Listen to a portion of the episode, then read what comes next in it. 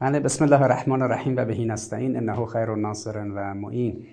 سلام عرض می‌کنم خدمت همه دوستانی که صدا و تصویر ما رو دارن در پلتفرم های مختلف در شبکه های اجتماعی و در این شب عزیز که یکی از شبهای قدر هست و در این ایام که ما در ماه زیافت الهی هستیم و بعد از شبی که حضرت امام علی علیه السلام ضربت خوردن توسط ابن ملجم و در واقع در آستانه شهادت ایشون قرار داریم.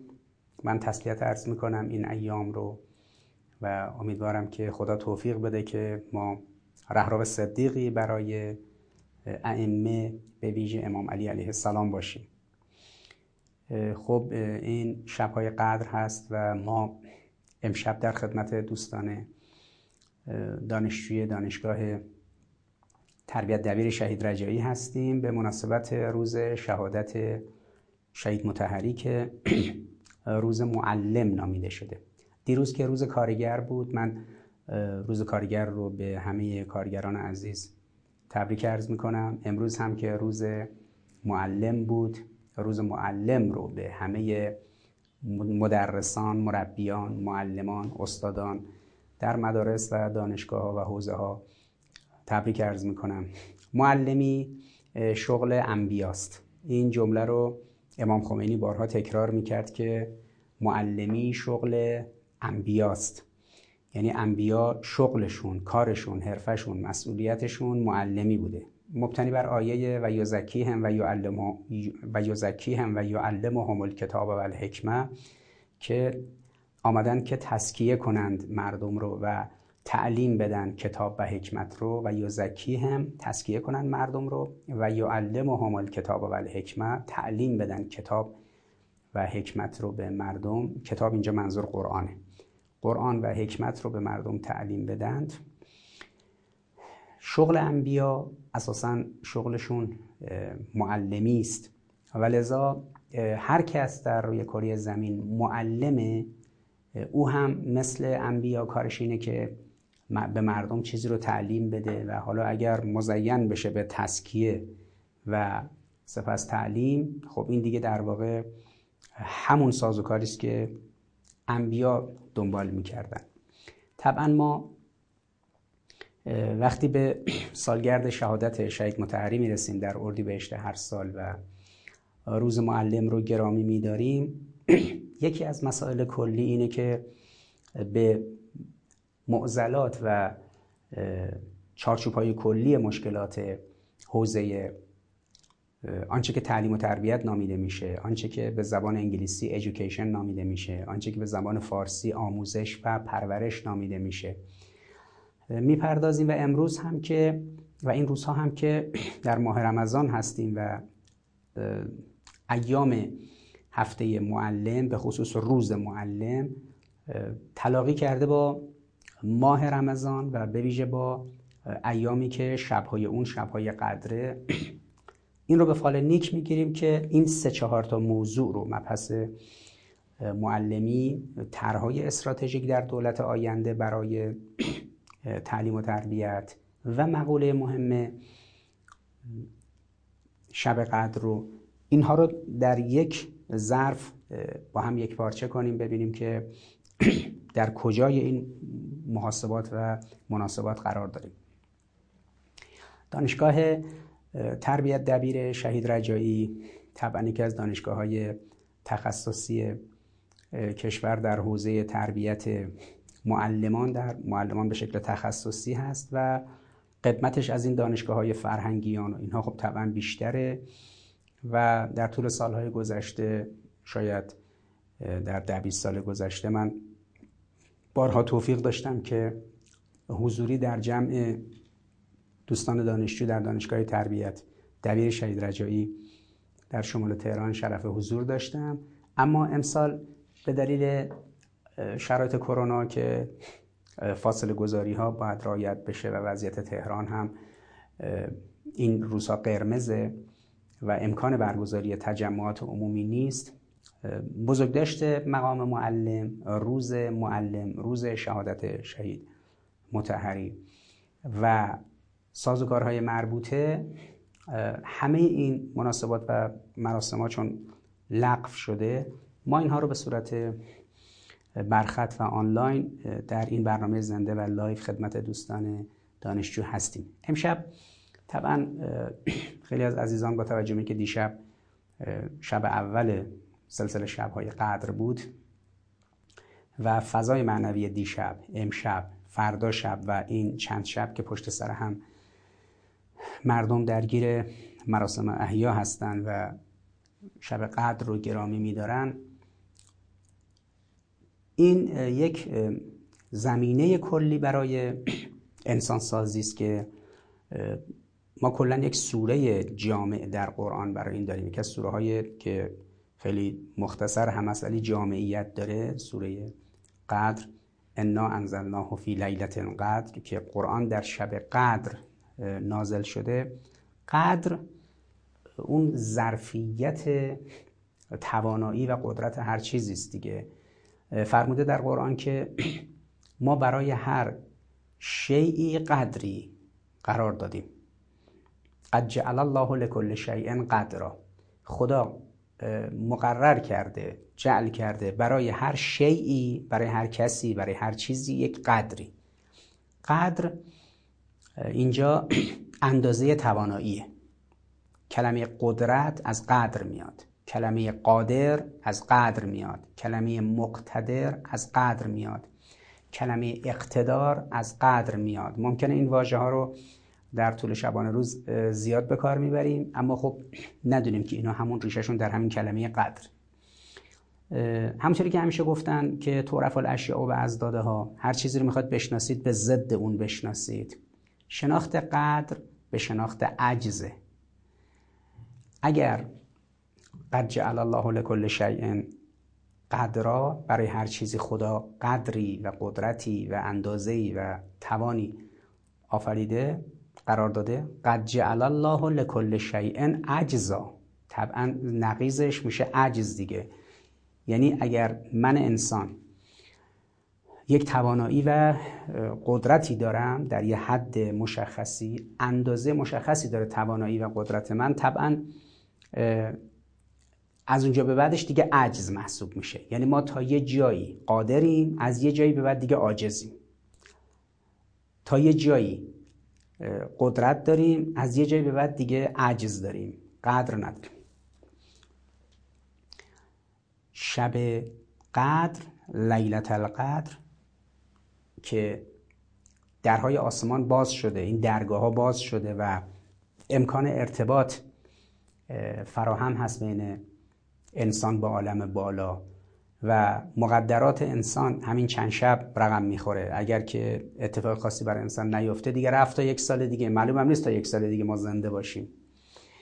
ولذا اهمیت این خیلی مهمه از این جهت. ولذا قدر رو با عجز بشناسیم.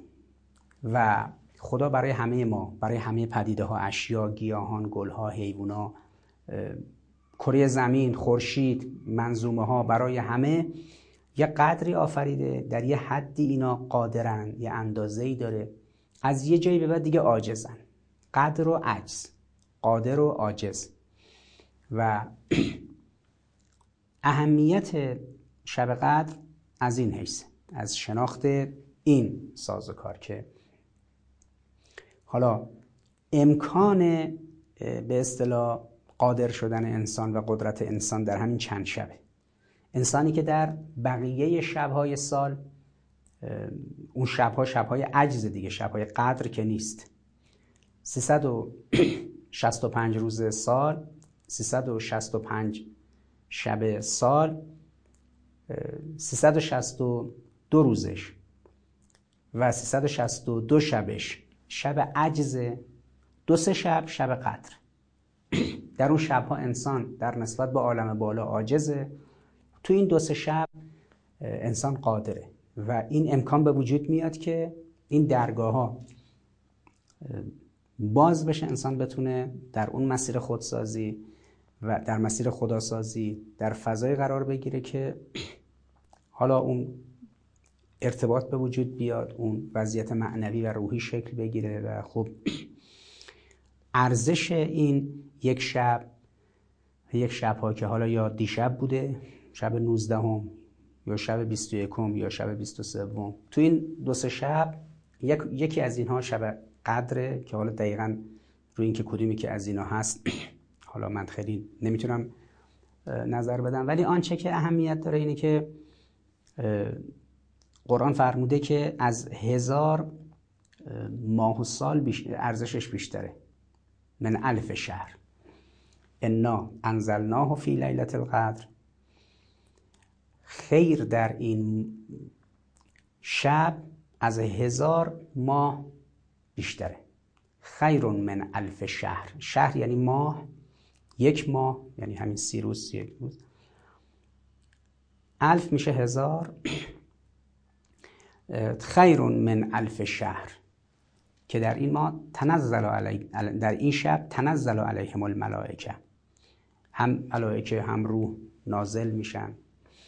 خب طبیعی که ما به دلیل مشکلاتی که در طول سال داریم به دلیل مشکلاتی که در طول روز داریم شبها اون خستگی مفرط بعد از کار یا این درگیری در شبکه های اجتماعی و این اطلاع رسانی ها پیام رسانی ها که ساعت رو از انسان می‌گیره. دیگه انسان مثل سابق نیست که یک ساعتی روزنامه باز می‌کرد خبرها رو از روزنامه می‌خوند یا یک ساعت به خصوصی تلویزیون خبرها رو منتشر می‌کرد فیلم های سینمایی و سریال ها رو پخش می‌کرد برنامه ورزشی رو پخش می‌کرد. انسان خودش رو تنظیم می‌کرد. شبکه اجتماعی و شبکه های گوناگون اجتماعی این امکان رو به انسان داده که هر ساعتی خودش رجوع کرد به این تجهیزات حالا چه تبلت باشه چه لپتاپش باشه چه گوشی موبایلش باشه و وارد شبکه های اجتماعی بشه وقت و بی وقت ساعت و چه ساعت سر شب باشه نیمه شب باشه. و هرس و ولع کسب اطلاع که اینفورمیشنال گرید نامیده میشه یعنی هرس و ولعی که انسان می‌خواد اطلاعات بیشتری بگیره توی شبکه های اجتماعی موجب میشه که طبعا ما بسیاری از ساعت های شبمون میشه گفت هدر میره. اطلاعات مناسبی از فضای سایبر نمی‌گیریم از شبکه های اجتماعی نمی‌گیریم و یه موقعی وبگردی بود. حالا دیگه پیج گردی در اینستا یا نمی‌دونم کانال گردی در یوتیوب و آپارات و تلگرام و شبکه های اجتماعی دیگه یا خوندن کامنت ها در توییتر و غیره. طبعا وقت زیادی گرفته میشه. شبهای ما به یک آشفتگی رسیده. شب بیداری و استفاده نکردن از ظرفیت شب برای استراحت بدن که بسیار بدن به اون نیاز داره و طبعا وقتی مثل من موهاتون سفید بشه شما جوونا متوجه میشید که اهمیت خواب خوب در دوره جوونی در شب ساعتهای مناسب شب چه ارزشی داشته و اثراتش در میانسالی و پیری چقدره. ولی خب امروز این مشکلات رو شبکه های اجتماعی ایجاد کردن رسانه های گوناگون ایجاد کردن. فرق بین روز و شب امروز برای ما انسان ها نیست و رسانه ها به ویژه رسانه های سایبری و شبکه های اجتماعی شب رو طبیعتا از ما گرفتن و قدر اینکه چقدر شب برای آرامش برای خواب برای تعمق و تفکر حالا برای اونایی که اهل عبادتن در عبادت چقدر اهمیت داره؟ این متاسفانه امروز دیگه گوهر نایابه برای خیلی از ما دیگه این متاسفانه امکان نیست. ولی با وجود این مشغله و شلوغی استفاده از شبهای قدر و خالی کردن وقت خالی کردن در واقع جدول زمانی برنامه ها از کارهای جاری که روزهای دیگه انجام می‌شد و اختصاص دادن به این مناسبات که بین انسان با خداست. ادعونی استجب لکم که منو بخونید من اجابت می‌کنم شما رو. ادعونی استجب لکم. استجابتتون می‌کنم. درهای آسمان به هر جهت بازه و ما قدر شب قدر رو طبعا باید بشناسیم و الا وارد شبهای بعد و روزهای بعد میشیم که اونجا دیگه قدر نیست عجزه و ما دیگه قادر نیستیم عاجزیم. و خب طبعا نیازهای معنوی انسان کمتر از نیازهای مادی انسان نیست. نیازهای مادی انسان زود آلارم و هشدار میده و انسان متوجه میشه.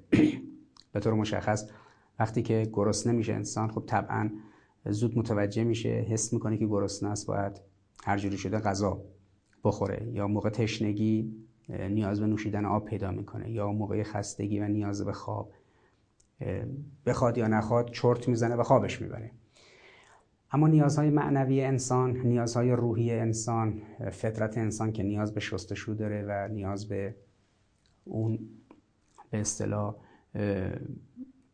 آرامش روحی آرامش فطری آرامش قلب و فؤاد انسان داره. اینها طبعا در یک مواقعی مثل ماه رمضان در یک مقاطعی مثل شبهای قدر خودشون نشون میده. قدر و عجز. از این دو کلمه استفاده می‌کنم به این چارچوب مبحث امشب می‌پردازم و اون هم نکته کلیدی مقوله تربیت.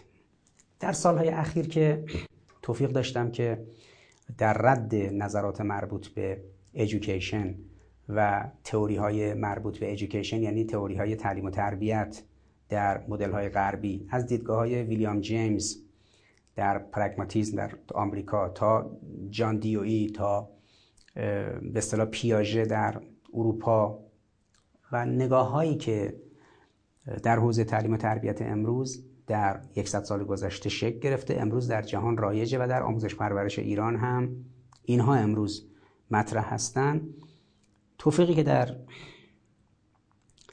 چند سال اخیر داشتیم که در نقد این نظریه ها و برگشت به قرآن برگشت به آن به اون سازوکاری که قرآن در حوزه اصطلاحا حالا عوامانه میگیم تعلیم و تربیت چون در قرآن چیزی به نام تربیت به این معنا که در تفکر غربی وجود داره نیامده.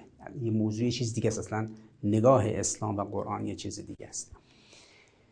این توفیقی که داشتیم و این موضوع رو به صورت مورد مطالعاتی درباره شهدا بررسی کردیم. تا الان شهدای زیادی رو با قواعد مورد نظر مربوط به پروژه آنچه که اصطلاحا تعدیب و استناعت در قرآن نامیده میشه بررسی کردیم. طبعا ما امروز دیگه به این مدل و الگو رسیدیم که آنچه که تعلیم و تربیت غربی است مورد نیاز ما نیست. لذا عنوان برنامه امشب دوستان دانشجو در دانشگاه تربیت دبیر شهید رجایی در ایام مربوط به روز معلم اینه که آیا معلم به اصطلاح اصالت داره کارش؟ یا اساسا تربیت اصالت داره یا استناعت؟ اگر که تربیت اصالت نداره و طبعا تعلیم اصالت نداره. معلم اصالت نداره پس چی اصالت داره؟ استناعت و اصطلاحا مصنع صانع سن تطبیق نظریه های تعلیم و تربیت در غرب با تطبیق آنچه که در قرآن آمده این موضوعی است که ما برای اینکه بتونیم به خوبی این رو تبیین و ترسیم کنیم مورد مطالعاتی نیاز داشتیم. مورد مطالعاتی و اون نمونه هایی که بتونیم نمونه گیری اجتماعی کنیم تا اون نکات برای ما کاملا محرز بشه. این نمونه های اجتماعی شهدا بودن. یعنی ما شهدا رو تربیت یافته نمی‌دونیم. شهدا رو استناعت یافته می‌دونیم. استناعت هم کلمه صنعت. وقتی شما میشنوید صنعت صنایع مصنوع مصنوعی تصنعی سانه بلافاصله شما ذهنتون میره سمت هواپیما و اتومبیل و ماشین و موبایل و کشتی و میز و صندلی و لوازمی که در حوزه صنعت تعریف میشن و به زبان انگلیسی میگن اینداستری پدیده هایی که در حوزه صنعت هستن میان در یه سطح دیگه به نام تکنولوژی. ذهنیتی که از صنعت الان وجود داره صنعت یعنی کشتی سازی صنعت یعنی هواپیما سازی صنعت یعنی هلیکوپتر سازی صنعت یعنی ساخت اتومبیل انواع ماشین ها صنعت یعنی ساخت انواع دوربین های عکاسی دوربین های فیلمبرداری انواع موبایل ها لوازم خانگی از ماشین لباسشویی و در واقع ماشین ظرفشویی گرفته تا انواع آب میوهگیری ها و چرخ گوشت و به اینها میگیم صنایع. صنعت صنع صانع تصنیع مصنوع. میگیم یه پدیده طبیعیه یه پدیده مصنوعیه. یعنی کسی در چرخه خود طبیعت شکل گرفته اما یه چیزی رو به شکل مصنوعی ساختن. یه انسانی هست طبیعی ساخته شده یه انسانی مصنوعی ساخته شده. این که مصنوعه اسمش رباته این کلمه در قرآن خیلی فراتر از این است که الان ما ایرانی ها این واژه عربی رو اینجوری به کار می‌بریم. این واژه که ما الان به کار می‌بریم صنعت رو یه پدیده کاملا مادی می‌بینیم و در مورد اشیا و تجهیزات به کار می‌بریم. این لفظ سکیولاره. به این معنا سکیولاره که یعنی ما انگار داریم یک پدیده غیر دینی رو مطالعه می‌کنیم. اما در نگاه دینی در مورد این تجهیزات در قرآن نام برده شده. مثلا در مورد ساختن کشتی خب اولین کسی که در تاریخ کشتی یک کشتی که بتونه به قول امروزی ها اقیانوس پیما باشه مثلا سفرهای عظیم بره در امواج شدید دریا و اقیانوس دچار مشکل نشه اولین کسی که کشتی در این تراس ساخته 5000 سال پیش حضرت نوح دیگه کشتی معروف نوح که به زبان همین کتاب های مقدسشون در غرب میگن آرک. به کشتی در زبان انگلیسی میگن شیپ. اما استثناا یه جا کلمه آرک رو به کار می‌برن اون هم درباره کشتی حضرت نوحه. خب کشتی حضرت نوح رو قرآن میگه ما به نوح شیوه تصنیع یعنی ساخت صنعتی این کشتی رو دادیم که بتونه کشتی رو بسازه. یا 2300 تقریبا 2950 سال پیش نزدیک 3000 سال پیش حضرت داوود در همین فلسطین اونجا خدا میگه که ما به این صنعت زره ساخت زره جنگی که یه لباسی که قطعات فلزی روش باشه که نیزه و شمشیر نتونه به بدن اون نفوذ کنه. میگه ما صنعت لبوس رو لباس همین لبوس همین لباس لباس زره رو ما بهش مختیم که اون بتونه استفاده کنه. پس در قرآن صنعت به این معنی که الان ما می‌شناسیم به کار رفته. هم در مورد کشتی سازی هم در مورد لباس هم در مورد چیزایی دیگه. هم در مورد اینکه اون جادوگرا شعبده بازا در دربار فرعون وقتی این چوبا و تناباشون رو مینداختن اینا مثل مار تکون میخوردن تکون میخوردن میجنبیدن حرکت می‌کردن. موسی دفعه نگران میشه نکنه که پیام خدا رو نتونه اینجا به فرعون و به این افراد ابلاغ کنه. اینا دارن یه معجزه هایی از خودشون نشون میدن قادرن کارایی کنن با این چوبا و تنابا. میندازن تکون می‌خوره. وحی می‌رسه به موسی که نه نگران نباش. انما صنعو کید و ساهرن. اینه و جزی نیست که صنعتی که اینا دارن به کار می‌برن کید و مکر ساهران و جادوگراست. اینا دارن شعبده بازی می‌کنن. صنعت اینا یه صنعت اصیل نیست. پس این فهمی که از صنعت در سطح زبان عمومی ماها هست در قرآن هم همین هست. صنعت یعنی کشتی سازی یعنی صنعت لباس یعنی صنعت ساهران و جادوگران و شعبده بازا و این صنعت در قرآن به این معنی آمده. اما اصل مفهوم صنعت و صنع درباره ساخت انسان که چجوری انسان ساخته میشه. به حضرت موسی کلیم خدا در آیه 39 و 41 سوره تاها سراحتا فرموده ببین موسی ساختمت برای خودم. استنعتو که لنفسی. و استنعتو که لنفسی استنعتو که یعنی صنعتی توی پدیده صنعتی هستی. من تو رو برای خودم ساختم. استنعتو که لنفسی. برای نفس خودم ساختمت. تو برگزیده خودمی. در آیه دو تا آیه قبلی اون ماجرای موسا رو میگه که موسا وقتی مادرش گذاشتش توی سبت برای اینکه ماموران فرعون نگیرنش. گذاشتش داخل آب رود نیل اون سبد رو. سبد رفت جلوی کاخ فرعون. زن فرعون یعنی آسیه این رو گرفت و از این بچه خوشش اومد و این بچه رو می‌خواست بزرگ کنه. موسا در دربار فرعون بزرگ شد تا جوانی تا 20 سالگی. فرض کنید یا بیشتر. خدا اونجا میگه ببین موسا در این دوره تا به اینجا برسی جلو چشم خودم تصنیع شدی. علا عینی. در این آیه میگه که تا تصنیع شدی مثل پدیده مصنوعی توی دربار فرعون تو خونه فرعون ساخته شدی جلو چشم خودم. و بعد دیگه تا دوره میانسالی و پیری حالا رسیده به اینجایی که می‌خواد به عنوان پیامبر مبعوثش کنه بفرستش بره سراغ فرعون که فرعون رو دعوت که به راه حق کنه. میگه ببین اصلا کلا من تو رو ساختم برای خودم. ما این رو یه قاعده گرفتیم که همه انبیا رو همه پیامبران رو خدا ساخت برای خودش. همه امامان رو خدا ساخت برای خودش. انسانهایی مثل شهدا کسانی هستند که خدا ساختشون برای خودش. و در طول این 342 سال بعد از انقلاب ما نزدیک 300 هزار تا شهید دادیم.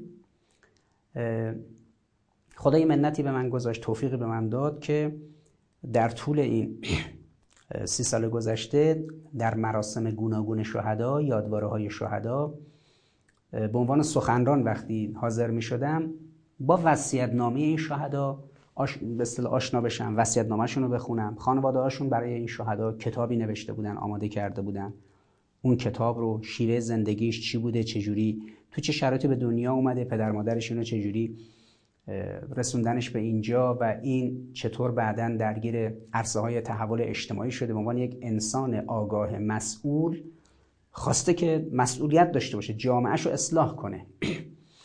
انسانی که فقط گیلیم خودش رو از آب بکشه نمی‌دونم یه شغلی داشته باشه درسی بخونه زندگی ازدواجی خانوادهی فرزندی کاری هم به هیچی نداشته باشه از همه هم طلبکار باشه. بگه چرا همه به من نمی‌رسن. نه کسی که سعی کرده برای دیگران باشه. نه اینکه به قول معروف دیگران نباشن تا من باشم بلکه من نباشم تا دیگران باشن. یعنی خودش رو همیشه فدای دیگران کرده فدای یک فکر و یک عقیده و یک کشور و یک وطن و یک ملتی. این آدما چجوری به اینجا رسیدن؟ خب این توفیق رو ما داشتیم که می نشستیم اینا رو میخوندیم. خب بعد دقایقی و ساعتی مباحثه اونجا می‌کردیم با دیگران و بعد یه بحثی می‌کردیم. این موجب شد که نمونه هایی که در طول این شاید 25 سال 30 سال به خصوص در طول 10 سال اخیر این شهدای مدافع حرم رو. چون من خب در دوره دفاع مقدس با شهدای دفاع مقدس با بعضیشون هشت و نشر داشتم. دوره ای که مربوط به دوره جوانی ما بود. جوان بودیم و هنوز خیلی از این سازوکارهای نظام عالم معنا برای ما شناخته شده و کشف شده نبود. اما در دوره شهدای مدافع حرم فهم این برای من بهتر جا افتاده بود که این اصلا یک سبک زندگیه. و اصل زندگی اینه. یعنی حالا تازه اون نگاهی که امام حسین علیه السلام به زندگی داشت که حیات رو همین می‌دونست که اینجوری زندگی کنه و اینجوری به شهادت برسه. زندگی اصلا معنیش اینجوری بود. حالا تازه یواش یواش برای امثال من که دیگه سفید شده بود داشت کشف می‌شد و این رو در این روحیه این جوانایی که به شهادت رسیدن در دوره مدافعان حرم دیدیم. حالا شاخصای اینا و سید و اینا که میشه حاج قاسم سلیمانی دیگه برای معرف حضور شما هست. اما جوانایی مثل عباس دانشگر جوانایی مثل هادی باغبانی جوانایی مثل محمود رضا بیزایی و جوانایی مثل محسن حججی. این جوانایی که اسمشون رو زیاد شنیدید و خیلی عجیب زندگی کردن و خیلی خوب از دنیا رفتند. اینا نمونه های آزمایشی ما بودن در مطالعه که بعد از شهادتشون اینا نمونه آزمایشی ما شدن که ما بگیم خب این فرد اگه اینجوری شهید شده روند شکل گیریش در طول زندگیش پدر مادرش چه نقشی در این فرد داشتن در رسیدنش به اینجا و بعدم خدا چجوری این رو به این مرحله رسوند و بعدم شهادتش. اینا نمونه های استناعت.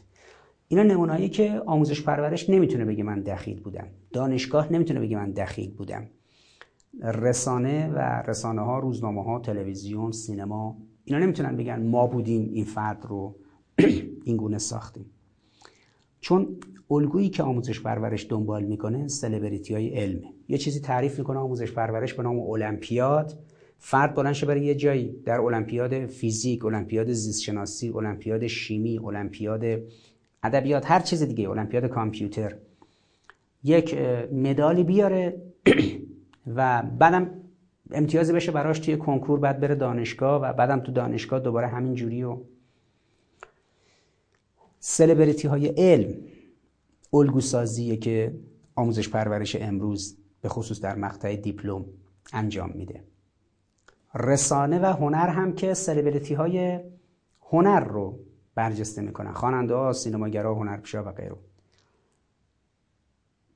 ورزش هم و تربیت بدنی هم که سلبریتی های حوزه ورزش قهرمانی رو به خصوص در فوتبال برای مردم برجسته می‌کنه. در نظام موفق بودن در بیزینس و تجارت هم یه افرادی هستن که راه یک شب پول در آوردن و از این کتابایی که نوشته میشه چگونه مثلا یک شب پولدار شویم چگونه راه مثلا موفقیت در ثروتمند شدن و کلاه دیگران رو برداشتن و کلاه سر دیگران گذاشتن و مثل این ترامپ قبل اینکه رئیس جمهور بشه خب از این کتابا زیاد می نوشت دیگه مثلا به عنوان یک تاجر موفق یا اون جانوری که همین دو هفته پیش از دنیا رفت. میداف برنی میداف که یه فیلم سینمایی هم از زندگیش ساختن و که از شاخص در هنرپیشای آمریکایی هم نقشش رو بازی کرد. برنی میداف که 50 60 میلیارد دلار در ساختار اون نظام مالی و بورس آمریکا قارت کرد. یک نفری 50 60 میلیارد دلار ها نه میلیون دلار. خیلی عجیب بوده این برنی میداف. خب نظام اجتماعی اقتصادی یا نظام رسانه‌ای کتاب ها و مجله و فیلم هایی که نوشته میشه. ببینید یه تاجر یک بورس باز یک بانکدار چجوری موفق شده؟ موفقیت یک سینماگر مثلا آنجلینا جولی نیکول کیدمن یا جورج کلونی یا مثلا براد پیت یا هر کدوم از اینا. موفقیت یک خواننده نگاه کنید این خواننده های غربی رو و موفقیت یک فوتبالیست رونالدو ریوالدو نمی‌دونم کی کی. موفقیت یک بیزینسمن این رونالد ریگان سینماگر آمریکایی این دونالد ترامپ تاجر آمریکایی این برنی میداف بورسباز آمریکایی. حالا اینا میشنن کتاب می نویسن رازهای موفقیت رمز و راز موفقیت. بعد ما اینا رو موفق می‌دونیم این ورزشکاره رو اون سینماگره رو اون تاجره رو اون بیزینسمنه رو اون قالتاقه رو اون دزده رو. اینا رو موفق می‌دونیم. بعد اینا میشنن کتابای زندگیشون هم برای ما تازه می نویسن بعد دستورالعمل هم به ما میدن. توی ایران پره. یعنی شما الان داخل فرودگاه مهرآباد که برید یه چند تا قرفه هست که این کتابا رو میفروشه از این دست کتابا در ترمینال های گوناگون اتوبوس رانی تهران و شهرستان ها که برید. باز دوباره از این دست کتاب های راحت الحلقوم که راحت خونده میشه و مردم از اینا استفاده می‌کنن. همه هم دوست دارن یک شبه ثروتمند بشن یک شبه راه حل راه و روش کلاه دیگران رو برداشتن و سر دیگران کلاه گذاشتن رو باش آشنا بشن. این یک سازوکاره این از کجا میاد؟ از آموزش پرورش میاد. آموزش پرورش ما انسان ها رو اینجوری تربیت می‌کنه. صدا و سیما انسان ها رو اینجوری تربیت می‌کنه الگو میده. سینما این کارو می‌کنه. تربیت بدنی و فدراسیون های ورزشی اینجوری الگو میدن. دانشگاه اینجوری الگو میده. لذا دانشگاه مقصره وزارت علوم. وزارت آموزش پرورش و مدرسه مقصره. صدا و سیما مقصره. وزارت ارشاد مقصره. وزارت ورزش جوانان مقصره. اینا همه الگوهای غلطی میدن به انسان. هنرپیشه ها آدمای موفقی هن؟ ورزشکارا آدمای موفقی هن در زندگی. ببینید من کاری ندارم با کسی 90 دقیقه تو زمین ورزش خوب میدوه ها. نه توی زندگی شخصیش آدم خوبی آدم موفقیه. در انسان بودن در پدر بودن در فرزند بودن در همشهری بودن در شهروند بودن. سینماگرا افراد موفقی در زندگی اخلاقی و زندگی شخصی خودشون که الگوی شخصی ما باشن. تاجرا آدمای موفقی یعنی بیزینسمنا که شاخصشون می‌شد. دونالد ترامپ اومد شد رئیس جمهور آمریکا. اینا موفقن؟ آقا زندگی شخصیش به خودش مربوطه. ما اتفاقا در مورد زندگی شخصیش می‌خوایم الگو برداری کنیم.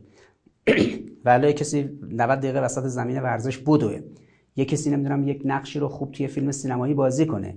یه کسی نمی‌دونم خوب کلاه مردم رو برداره قارت کنه مردم رو مثل برن میداف بعد بگیم آقا تو فقط این قسمت حرفش رو ببین و از این جهت شما عاشق این فرد باش. کاری نداشته باش که این از راه درستی به اینجا رسید یا از راه غلطی. خب خیلی از زنای هنرپیشه و زنای خواننده و زنای ورزشکار غربی در این جنبش میتو در طول دو سال یکی دو سال گذشته آمدن اعتراف کردن برای اینکه پله های ترقی رو در ورزش ورزش قهرمانی در موسیقی خوانندگی و در سینما طی کنن بخوان این پله ها رو طی کنن به جای بالایی برسن مجبور شدن شرفشون رو بذارن زیر پاشون. مجبور شدن تن به هر خواسته مربی ورزشی و تهیه کننده سینمایی و غیر بدن تا به اینجا برسن. فقط مثلا اون قسمت موفقیت فرد رو ببینید. کاری نداشت باشید به زندگی شخصیش. همین وضعیتی که الان تو سینما ایران به وجود اومده یه چند روزی بار یه دختری یه زنی بلند میشه به این شعار میتو میپیونده. حالا بعضیشون هم که اسم بعضی از این تهیه کننده ها یا بعضی از این کارگردان های سینما رو هم می‌برن که یه همچین وضعیتی پیش اومده و مهم نیست که فرد چجوری مراحل اخلاقی رو طی می‌کنه و شخصیتش چجوری له میشه چجوری بهش توهین میشه. و مهم اینه که فرد رسیده باشه به یه جایی که در یه هنرپیشه به عنوان یه هنرپیشه مثلا نقش اول در یه فیلم سینمایی یا سریال سوپر استار باشه. مهم اینه که یه فرد مثلا در مسابقات ورزشی انتخابش کرده باشن حالا با دوپینگ یا غیر دوپینگ یا هر چیز دیگه مثلا مدال فلان رشته رو بندازه گردنش در المپیک یا در مسابقات جهانی. مهم نیست براشون خیلی چیزهای دیگه. ببینید این خیلی خطرناکه که ما فقط موفقیت تاجر رو ببینیم موفقیت بیزینسمن رو ببینیم موفقیت ورزشکار رو ببینیم موفقیت هنرپیشه رو ببینیم. اما نبینیم که این فرد چجوری به اینجا رسیده چجوری زندگی کرده. آموزش پرورش اینو نمیگه. آقایون و خانوم هایی که در دانشگاه های دانشگاه های فرهنگیان در دانشگاه هایی مثل دانشگاه های تابع دانشگاه تربیت دبیر شهید رجایی و دانشگاه های تربیت معلم و جای دیگه درس می‌خونید. معلم وظیفش اینه که انسان رو به یک مسیر مناسبی جلو ببره. ولی اینکه یه دانشجویی بره المپیاد فیزیک مدال طلای فیزیک بگیره بعد الگو شخصیتیش استفان هاوکینگ باشه. همون دانشمندی که روی ویلچر بود چند سال پیش دو سال پیش از دنیا رفت. آخر عمرش به این نتیجه رسید که ملحده آمد مصاحبه کرد گفت پشت عالم هیچ غیبی نیست هیچ خدایی نیست هیچ چی نیست هیچ این. از این طرف اومد تو این دنیا از اون ور از این دنیا رفت. ناگاه اصلا معلوم شد هدفش تو این دنیا چی بوده؟ برای چی اومده بودی به این دنیا؟ نه خودتو شناختی نه تونستی خدا رو بشناسی نه تونستی به عالم معنا را پیدا کنی. پهنه کهکشان ها رو رصد کردی در کیهان شناسی در فیزیک صاحب نظریه همه چیز. تئوری of everything. نظریه همه چیز. اصلا براش فیلم سینمایی ساختن. با همین عنوان در مورد نظریهش که این یه چیزی بالاتر از اینشتین در نظریه نسبیت بالاتر از نیلز بوئر و دیگران در کوانتوم حالا تعارضای کوانتوم با نسبیت رو این مثلا اومده در فرض کنید یه چیزی تو نظریه همه چیز تلفیق کردن و رفع و رجوع کردن مشکلاتی که در علم فیزیک وجود داره در اختر فیزیک. ما در انتها می‌خوام برسیم به دانشمندانی که خودشون یه چیزایی کشف کردن در عالم اما خودشون رو کشف نکردن و زندگی رو یه جوری تموم کردن بی قافیه ما دنبال ورزشکارایی هستیم که خیلی موفقن توی فوتبال. بیش از 100 میلیون نفر فالوور دارن در اینستاگرام.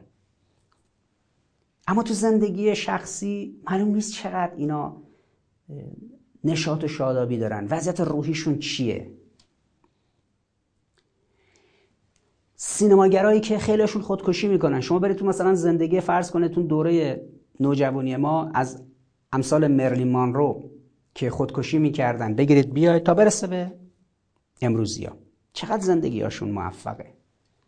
ولی رنگ و لعاب دارن دیگه.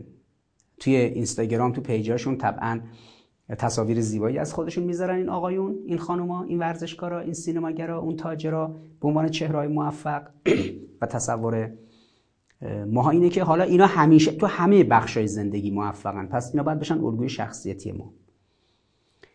اما شریعتی یه بحث خیلی قشنگی داره که این مبحث خیلی قشنگ شریعتی دستورالعمل در آموزش و پرورش ما نشد. شریعتی یک سالیه که دو سه شب یه سخنرانی می‌کنه که جمع این دو سه شب میشه یه کتاب کوچیک به نام علی حقیقتی بر گونه اساتیر ظاهرا همین ایام ماه رمضان بوده. اگه حافظم درست جاری کنه چون من اینو نزدیک سی چل سال پیش این کتاب رو خوندم.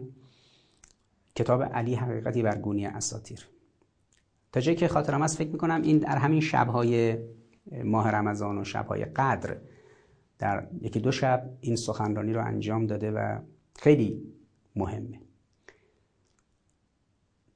علی علیه السلام حقیقتی بر گونی اساتیر شریعتی میگه که در میتولوژی و استور شناسی یه استوره داریم میت میتولوژی استوره که واقعی نیست. ما در زبان فارسی میگیم اینا افسانند عربا میگن استوره قرآن میگه اساتیر این استوره این اساتیر ما میگیم افسانه اینا افسانن واقعیت ندارن. شریعتی میگه که در نظام فرهنگی جهان از ایلیاد و اودیسه هومر که این همه استوره تر تراشیده آشیل آگاممنون پاریس منلاس هکتور همه اون قهرمانایی که شما در ایلیاد و اودیسه هومر یا خوندید یا احیانا توی فیلم های سینمایی اینها دیدید. این طرف هم فردوسی ما.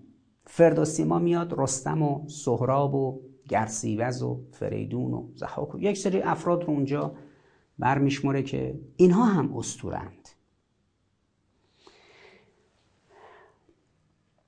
اساتیر نه افسانن واقعیت که ندارن حرف شریعتی میشه این که هومر خودش نمی‌تونست جمع همه اون استوره ها باشه.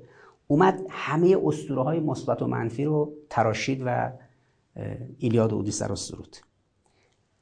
فردوسی نمی‌تونست حکیم ابوالقاسم فردوسی نمی‌تونست در کتاب شاهنامه همه این اسطوره باشه. نمی‌تونست رستم باشه سیاوش باشه اسفندیار باشه تهمینه باشه رودابه باشه سودابه باشه همه اینها باشه. اومد اینها رو سرود. از سام و زال و کیکاووس و همه اینها. یک بار صحبت ما درباره رستمه یه بار در مورد فردوسیه. فردوسی که شاید می‌خواست خودش یه حقیقت باشه. نمی‌شد که اونجوری باشه اونجوری زندگی کنه. و دوم حالا یه شخصیتی از ذهنش اومده بیرون تراوش کرده به نام رستم. رستم دستان.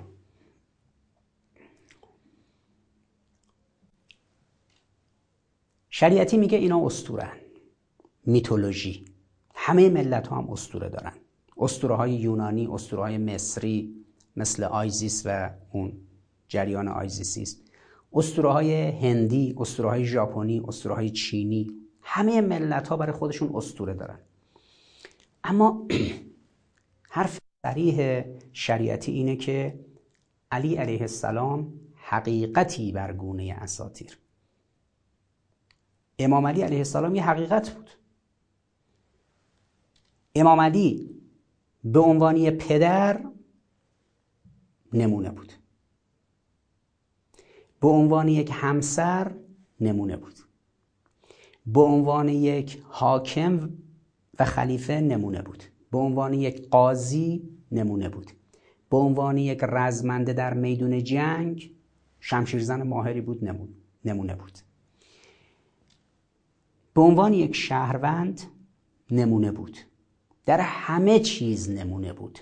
ببینید یه قهرمان فوتبال فقط در زمین ورزش قهرمانه اما در زندگی شخصیش در تحصیل در همسرداری در پدر بودن در خیلی چیزای دیگه ممکنه این اصلا نمره قابل قبولی نگیره.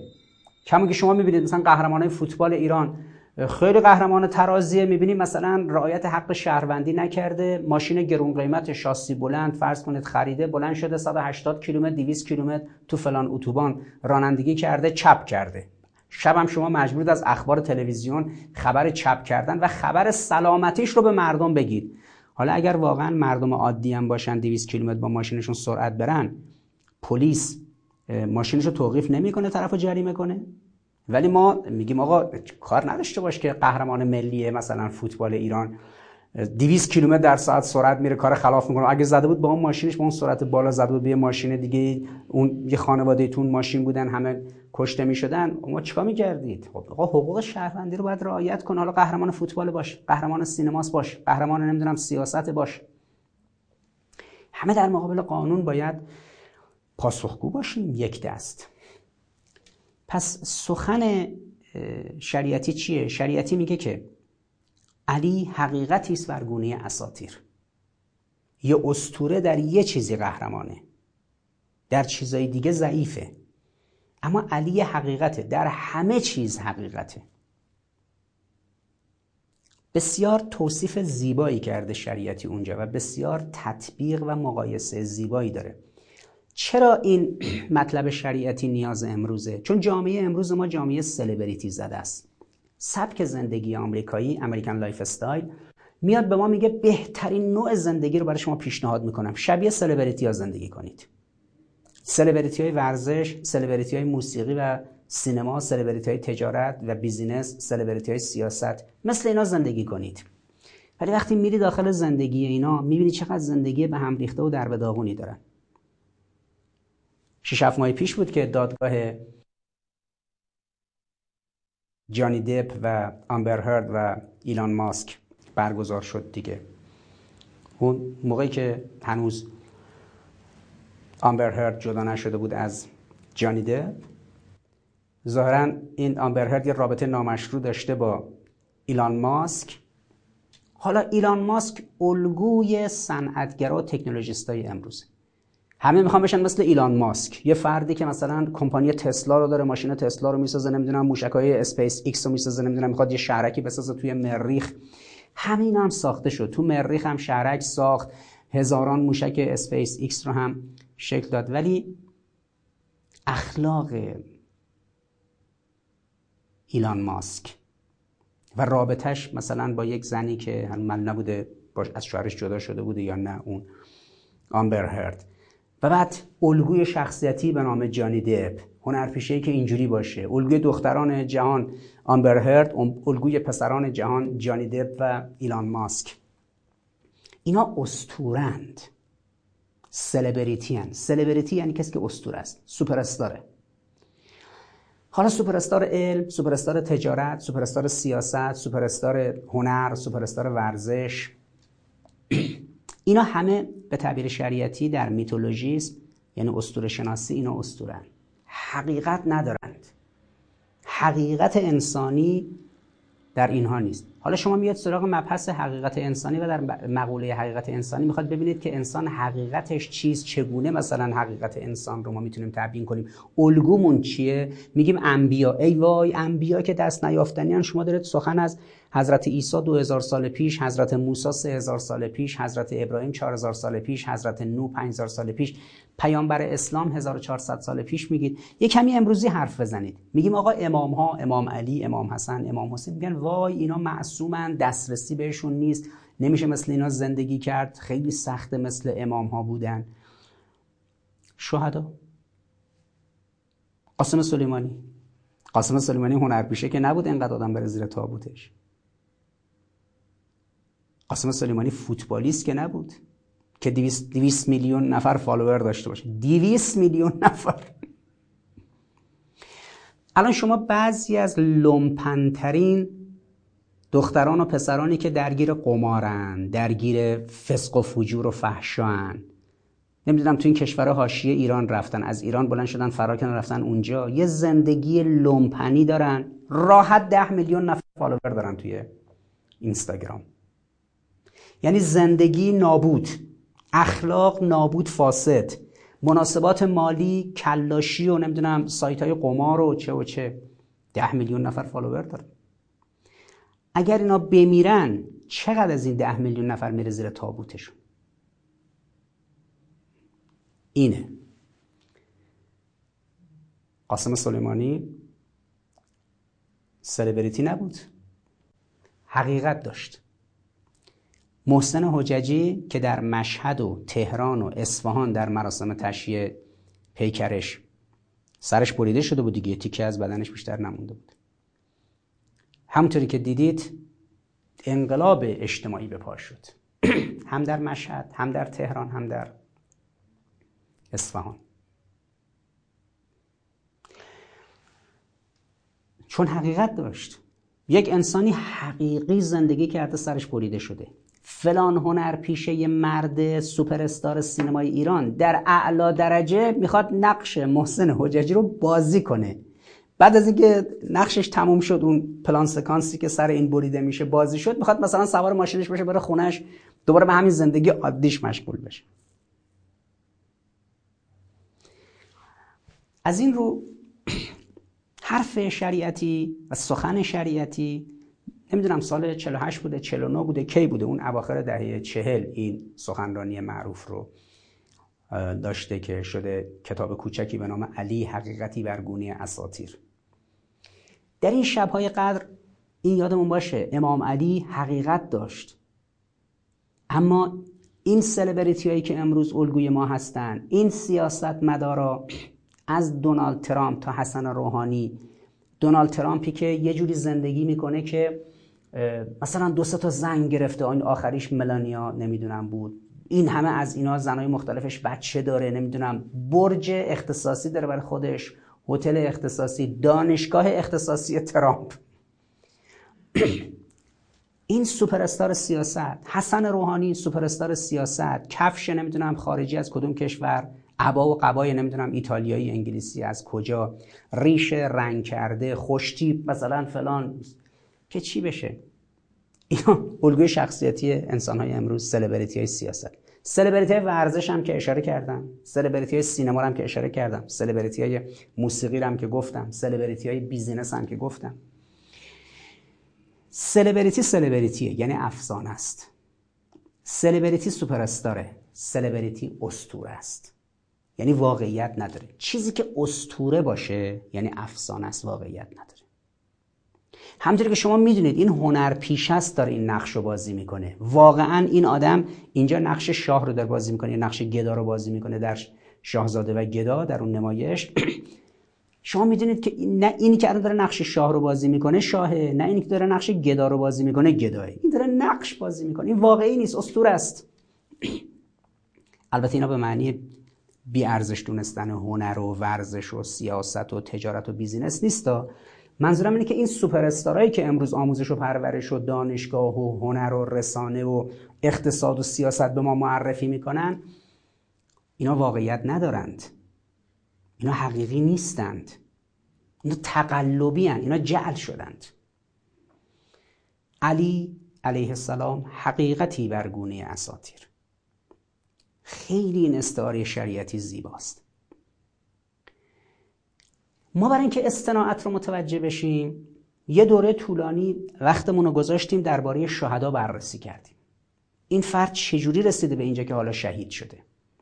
اگه ملاحظه فرموده باشید من زیاد این مراسم شهدا رو سخنرانیاشون رو میپذیرم. یعنی تقریبا مهمترین محوری که در کنفرانس های علمی همایش های تخصصی و غیرو پذیرفته میشه توسط دفتر ما توی اندیشکده یادوارهای شهداست.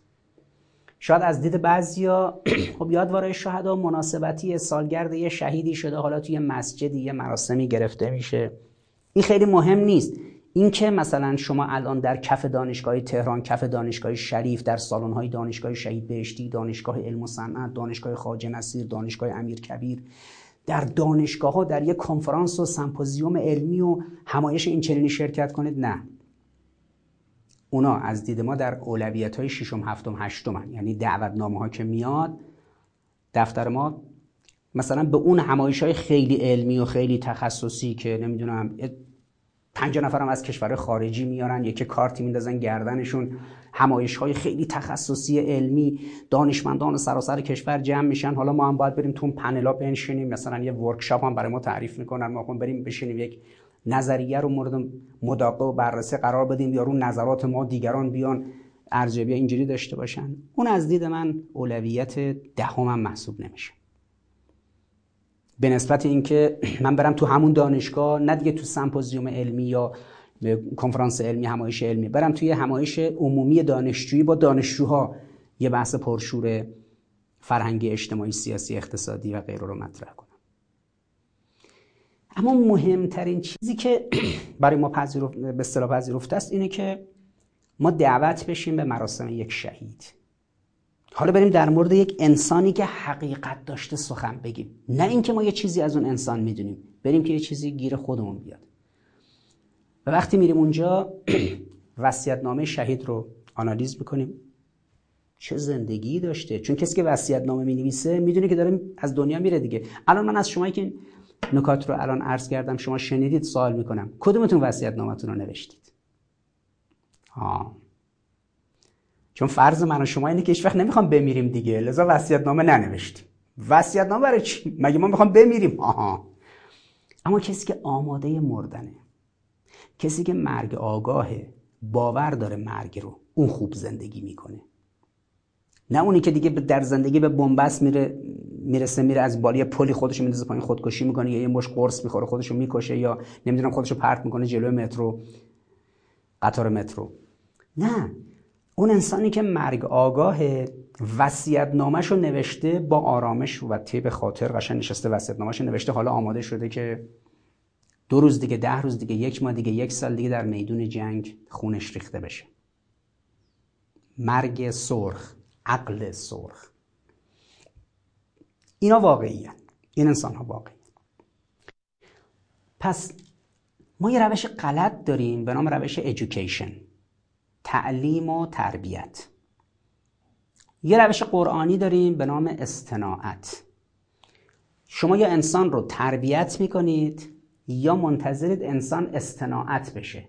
کدومی که از این دوتاست؟ مگه فرق دارم با هم؟ بله. اینایی که شما به عنوان تاجر و بیزینس من دانشمند و یا به اصطلاح سینماگر و ورزشکار و این چهره شاخص این سلبریتی هایی که می‌بینید اینا تربیت شدند. Educate در موردشون صورت گرفته education. تربیت شدن رسیدن به اینجا. اما شهدا تربیت نشدن استناعت شدن. استناعت نسبت به تربیت.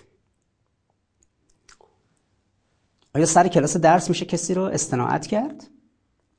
یعنی ما از اینکه از اول ابتدایی بعد میایم توی مقطع متوسط اول راهنمایی بعد متوسطه دوم دبیرستان. زمانی که به یک دانش آموزی دیپلم میدیم دوازده سال عمرش گرفته میشه یه چیزایی درس دادیم اومده رفتش توی المپیاد فیزیک و شیمی و ریاضی و غیر و حالا عوضش کنیم این چیزایی که نوشته شده یه چیزایی بهش درس بدیم.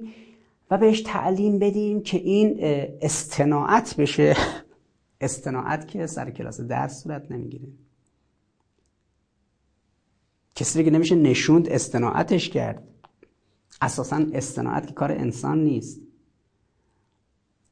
استناعت کار خداست. خدا انبیا رو استناعت کرده. مثل پدیده صنعتی برای خودش ساخته. بعدم گفته موسا ساختمت برای خودم. و استناعت و کل نفسی.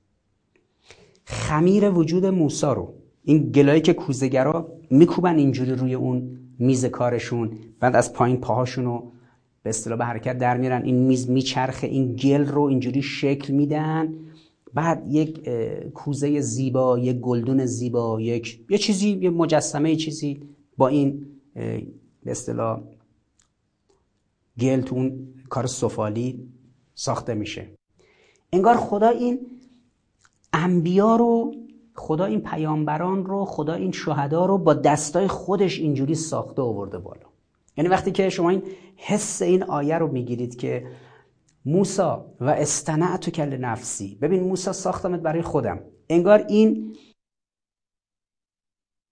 کوزگر به این گل میگه که ببین این گلدون این نمی‌دونم کوزه این من تو رو ساختم برای خودم.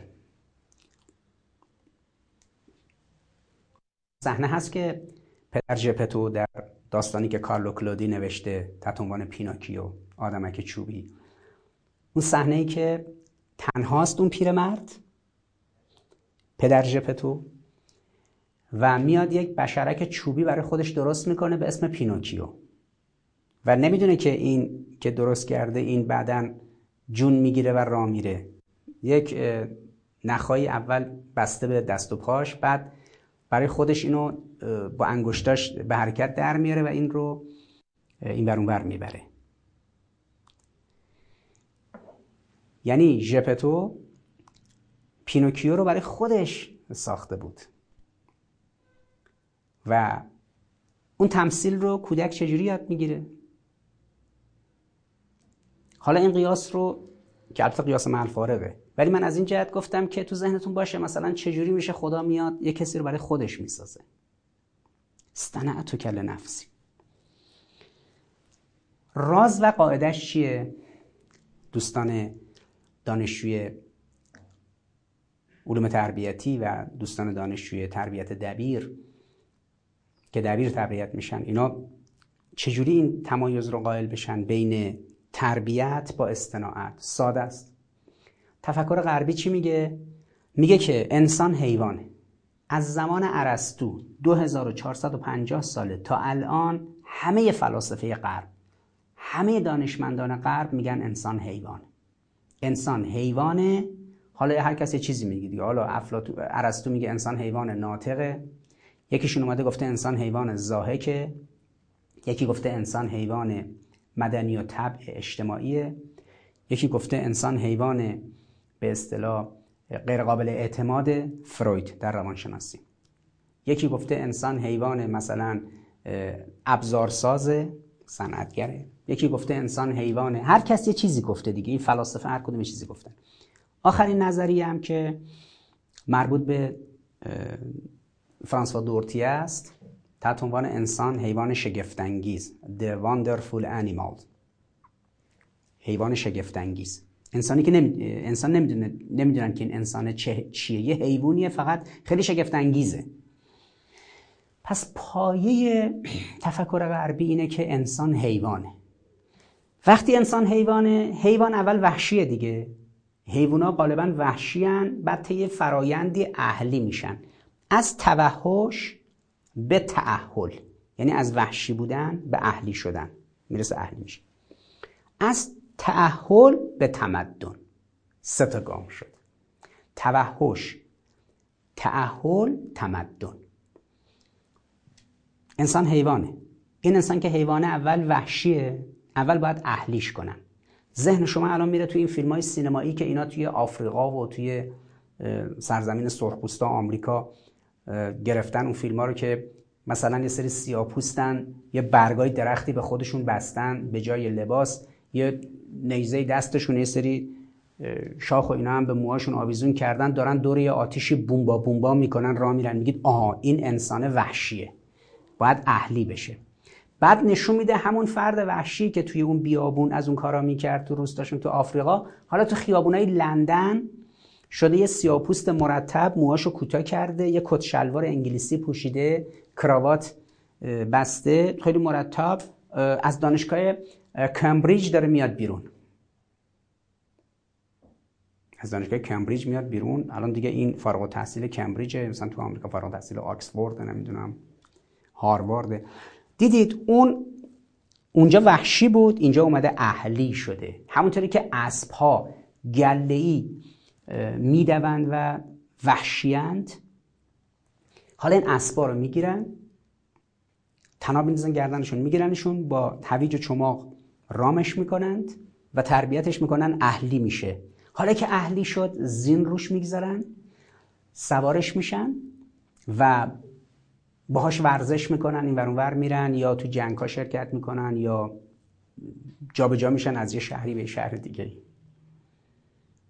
دلفین دلفین رو میان اهلی می‌کنن سگ ها رو اهلی می‌کنن گرگ رو اهلی می‌کنن انواع پرنده ها رو اهلی می‌کنند از توحش به تعهل فرایندی که از توحش به تعهل طی میشه به این فرایند میگن تربیت. از توحش به تعهل دو تا تربیت صورت می‌گیره. تربیت ذهنی تربیت بدنی. Mental education physical education. Mental education میشه وزارت آموزش پرورش تو دنیا توی آمریکا توی انگلیس توی فرانسه توی آلمان توی ایران. Mental education تربیت ذهنی که همین آموزش پرورشه. Physical education میشه تربیت بدنی. این چیزی که اسمش گذاشتن تربیت بدنی سازمان تربیت بدنی و نمی‌دونم ورزش و این حرفا اینا مربوط به تربیت بدن انسانه اون مربوط به تربیت جسم به اصطلاح ذهن انسان از توحش تا تعهل از وحشی بودن تا اهلی شدن یک گام مهمه به نام ایژوکیشن یا تربیت. خب بعد از اینکه حالا این اهلی شد این حیوان یعنی انسان اهلی شد حالا باید زندگی اجتماعی داشته باشه. از تعهل به تمدن تا متمدن بشه. اینجا دیگه تربیت نیست اینجا علوم اجتماعیه. با علومی به اصطلاح تربیت میشه شکل می‌گیره و نقش پیدا می‌کنه به نام علوم اجتماعی. که مفهوم شکل می‌گیره اینجا به نام فرهنگ. یعنی بعد از اینکه اهلی شد تربیت شد اهلی شد تا برسه به محصول علوم اجتماعی و در جامعه شناسی گرایش مختلف علوم اجتماعی فلسفه و غیره. متمدن بشه به یک زندگی شهری پیچیده امروزی شهروند خوبی اینجا بشه جامعه پذیر بشه به قول این جامعه شناس آلمانی برسه به گماینشافت از گماینشافت برسه به گزلشافت اینجا دیگه به فرهنگ می‌رسه فرهنگی میشه. خب این سگام در اسلام نیست. اسلام انسان رو حیوان نمی‌دونه که لازم باشه این حیوان وحشی رو کسی اهلیش کنه. از توحش به تعهل از تعهل به تمدن. اصلا اسلام دنبال این نیست. این روند رو غلط می‌دونه اسلام. انسان فراتر از حیوان. آیت الله جوادی آمولی در رد نظر ارسطو و نظر فیلسوفانی که در 2450 سال گذشته این حرف رو ادعا کردن که انسان حیوانه. ایشون رد نظریه حیوان ناطق ارسطو به بعد نظریه انسان حی متعله رو از قرآن تبیین کرد که انسان حیوان ناطق نیست انسان حی متعلهه خب می‌دونید ایشون نزدیک پنج هزار جلسه تفسیر موضوع قرآن درس داده که از تلویزیون ایران از دو شبکه پخش میشه در چل سال گذشته از شبکه دو اوایل پخش می‌شد بعد که شبکه های تلویزیون زیاد شد شبکه قرآن و شبکه چهار اینا رو پخش می‌کنن تفسیر تسلیم رو. نزدیک چل پنجاه مجلدش تا حالا منتشر شده. مبتنی بر تفسیر تصنیم ما امروز یک نظریه داریم مربوط به آیت الله جوادی آمولی که انسان حیوان نیست. انسان از ملک و فرشته هم بالاتر میره. علوم غربی به انسان احترام می‌ذارن که انسان رو حیوان می‌دونن. اسلام به انسان احترام می‌گذاره که انسان رو بالاتر از ملک می‌دونه. یا علوم انسانی غربی. سال 1188 دوازده سال پیش رهبر انقلاب در یه سخنرانیش در دیدار استادان دانشگاه اعتراض کرد. گفت اینا در علوم انسانیشون معتقدن انسان حیوانه. انسان حیوان نیست. اینا به مبانی نظری خودشون که انسان حیوانه دارن عمل می‌کنن و این غلطه. اسلام این مبانی رو قبول نداره. اسلام انسان رو حیوان نمی‌دونه. انسان فراتر از ملکه. خب اون اعتراض رهبر انقلاب و این نظریه پردازی آیت الله جوادی آمولی امروز شما دوستان دانشجو شما دختران و پسران من در دانشگاه های فرهنگیان به خصوص در دانشگاه تربیت دبیر شهید رجایی شما امروز یک نظریه بسیار پیشرفته و متعالی دارید. انسان حی متعله انسان حیوان نیست. لذا نظام تعلیم تربیتی که غرب تعریف کرده که انسان حیوان وحشیه پس باید اهلی بشه education یعنی این شما دیگه امروز با این نظریه کار ندارید. پس education مطرح نیست. تربیت مطرح نیست. استناعت مطرحه. یعنی چی؟ یعنی ما وزارت آموزش پرورش رو بکنیم وزارت استناعت بعد انسان بسازیم. ما نمی‌تونیم انسان بسازیم. یه چیزایی میگن این عرفا. بشینیم خودسازی کنیم. ما نمی‌تونیم خودسازی کنیم. خداسازی. خدا می‌تونه ما رو بسازه. ما می‌تونیم از خدا بخوایم که ما رو بسازه. یعنی اگر ما اشتیاق داشته باشیم طلب کنیم دعا کنیم بخوایم و در اون مسیر قرار بگیریم که خدا ما رو بسازه استناعت در مورد ما صدق می‌کنه. ببینید نگاه محض توحیدی چیه؟ همه دیدن پیامبر تیر کمونو کشید تیر رو زد در جنگ بعد جنگ احد. اما خدا میگه ببین من تیر رو زدم و ما رمیت اذ رمیت ولکن الله رم خودم زدم. خب همه می‌دونن که نیروهای ما وارد شهر خرمشهر شدن. خرمشهر رو در خرداد 1361 در سوم خرداد 1361 آزاد کردن. فرماندهی در اون صحنه به عهده شهید سیاد شیرازی از فرماندهان ارتش بود و شهید حسین خرازی فرمانده تیپ امام حسین اصفهان وارد شهر خرمشهر شد به دستور سیاد شیرازی. همه که می‌دونن این فرماندهش دست سیاد بوده تو شهرم که حسین خرازی رفته. اما امام فاصله گفتش که خرمشهر رو خدا آزاد کرد. پس این وسط ما چه کاره بودیم؟ ما فقط یه عامل بودیم. خدا خرمشهر رو آزاد کرد. پارسال که این هواپیمای گلوبال هاوک منهدم شد و پیرار سال بود دیگه سال 98 در اون ارتفاع بسیار بالا زده شد من یکی دو بار توی سخنرانی دانشگاهی و جای مختلف اعلام کردم که ببینید این بیرون از توان سیستم دفاع هوایی ما بود که اینو بزنه. روس ها گفتن روس ها خبرگزاری اسپوتنیک یک فرداش خبر منتشر کرد که ایران باید یه سلاح سری داشته باشه تونسته باشه گلوبال هاوکو بزنه. چون با این پدافند هوایی نمیشه اینو زد با این موشک سوم خورداد این هواپیما خیلی پیشرفته تر از این حرف و خیلی در ارتفاع بالاتری بوده که بشه با این پدیده ها زدش. و خب همون موقع من گفتم که این خدا زده دیگه. خدا خودش به پیامبرش میگه ببین من زدم. و ما رمیت رمیت. ولکن الله رما. موشک ما رو خدا می‌بره میرسونه بالاخره به اون و اونو می‌زنه میندازه. توحید خالص اینجوریه که شما بدونید هر فعل و انفعالی رو خدا انجام میده. در مورد ساخته شدن ما هم ما نمی‌تونیم خودمون رو بسازیم. خدا می‌تونه ما رو بسازه. ما سراسر هوا و هوسیم.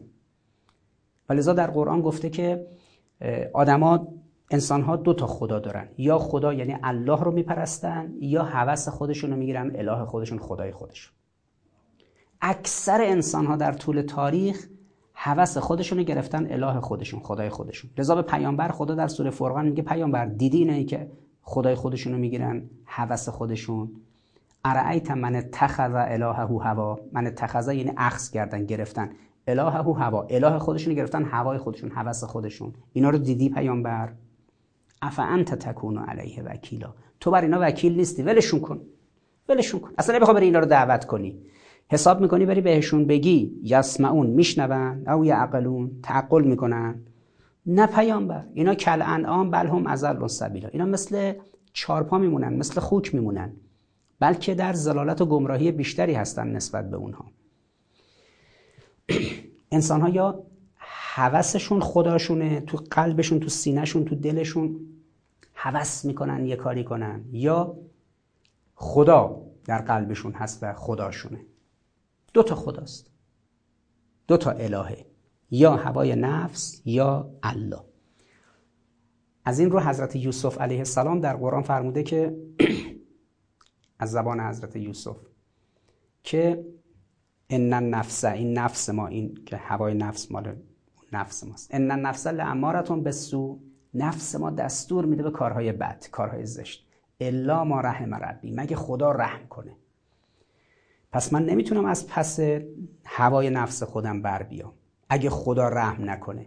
یوسف وقتی زن شوهرداری به نام زلیخا بردش توی اتاق دربسته که کسی نبینه و یک انتظار نابجایی ازش داشت می‌خواست برای هوس خودش برای هوای خودش یوسف رو هم بکشونه به اون فساد.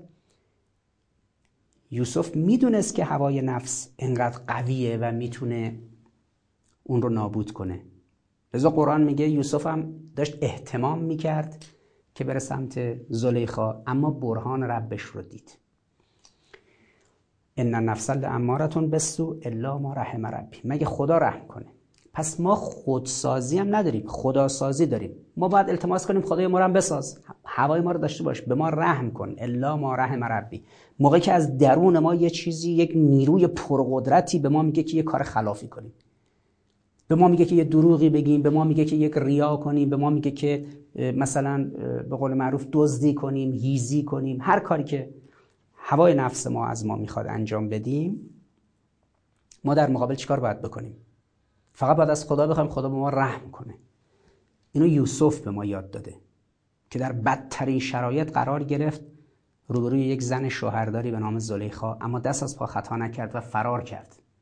و اون از پشت پیرنش رو گرفت کشید این پیرنش پاره شد و همون هم شد سند و دلیلی که یوسف بیگناه بوده. چون وقتی همه اومدن اون مشاوران همون فرعون عزیز مصر مشاورانش بهش گفتن ببین پیرنش از پشت پاره شده یا از روبرو؟ اگه از پشت پاره شده پس فرعون مطمئن بشه خود عزیز مصر مطمئن بشه که مقصر یوسف نیست.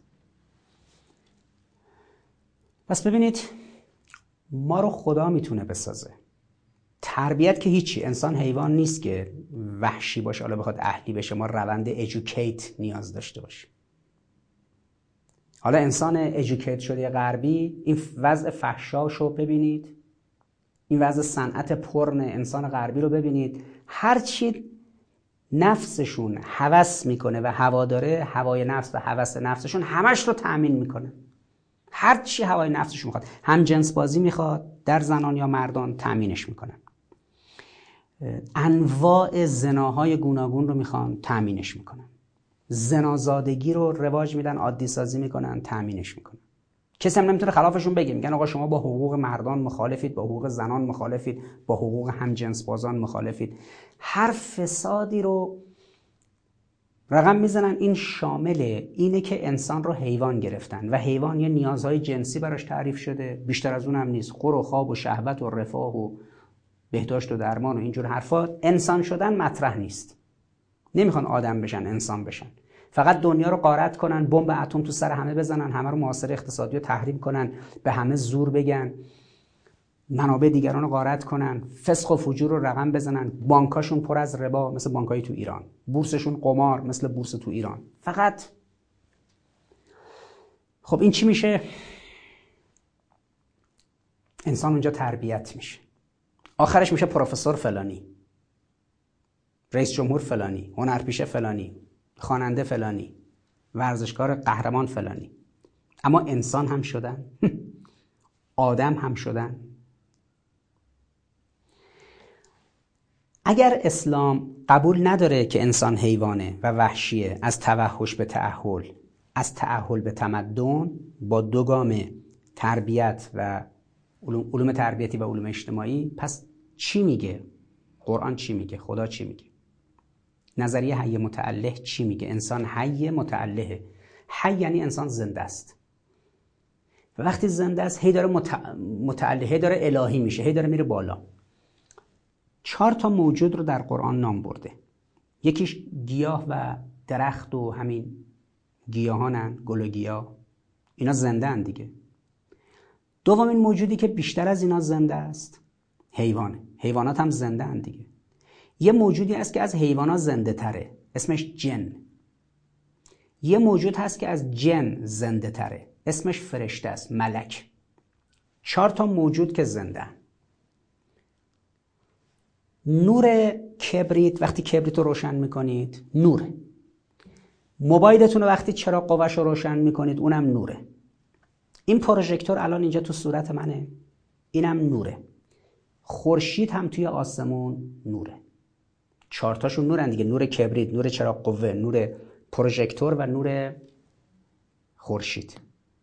اما شدیدتره. خورشید از بقیهشون قویتر و شدیدتر و دراز مدتتره نور کبریت کوتاه مدت دیگه. الان یه نیم متر دوربر خودش روشن می‌کنه بعدم ده ثانیه بعد خاموش میشه. گل حیات و زنده بودنشون مثل کبریت. حیوان زنده بودنش مثل نور چراغ قوه موبایل. جن زنده بودنش دامنه زنده بودنش مثل این پروژکتوره. فرشته و ملک زنده بودنش مثل خورشیده پس انسان اینجا کجاست؟ هیچ کجا. انسان همه این چهار تاست. بعضی انسان ها میپذیرن که مثل گیاه زنده باشن. بعضی انسان ها یه پله میان بالاتر. یه ذره زنده تر میشن حی متعله میان بالاتر. مثل حیوان زندگی می‌کنن. بعضی انسان ها میان یه پله بالاتر. مثل جن زندگی می‌کنن. اهل فکر و علم و پدیده های عجیب و غریب تفکر. جن هم همین جوریه دیگه. ابلیس و شیطان هم که همین تیره جن هست اونم همین جوریه دیگه. خیلی دانشمند و خیلی اهل عبادت بوده و خیلی. بعضی انسان ها از این جن هم میان بالاتر یه صد بالاتر مثل ملک زندگی می‌کنن مثل فرشته ها اما یه انسان هایی هستن از ملک هم میرن بالاتر. بار دیگر از ملک پران شوم آنچه اندر وهم ناید آن شوم. این چیزایی که شعرهای ما گفتن. انسانی که اومد دیگه از فرشته هم رفت بالاتر میشه اندر بهم یرزقون در قرآن.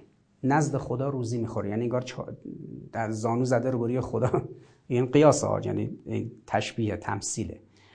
تشبیه و تمثیل که خدا یه جایی نشسته یه موجودیت یه جسمی داره یه جایی نشسته یه کسی میره روبروش میشینه سر سفره باهاش غذا می‌خوره. تمثیله. اند ربهم یرزقون. درباره شهدا یک همچین سازوکاری مد نظر. پس ما وقتی میگیم شهید شهید کسیه که از مرحله گیاه مرحله حیوان مرحله جن و ملک اومده بالاتر یه موجود بالاتر و مهمتری شده. این مراحل رو بهش میگیم هجرت. هاجر بودن هجرت کردن پله پله پله پله. این میشه حی متعله. زنده است و متعله. میاد بالا الهی میشه.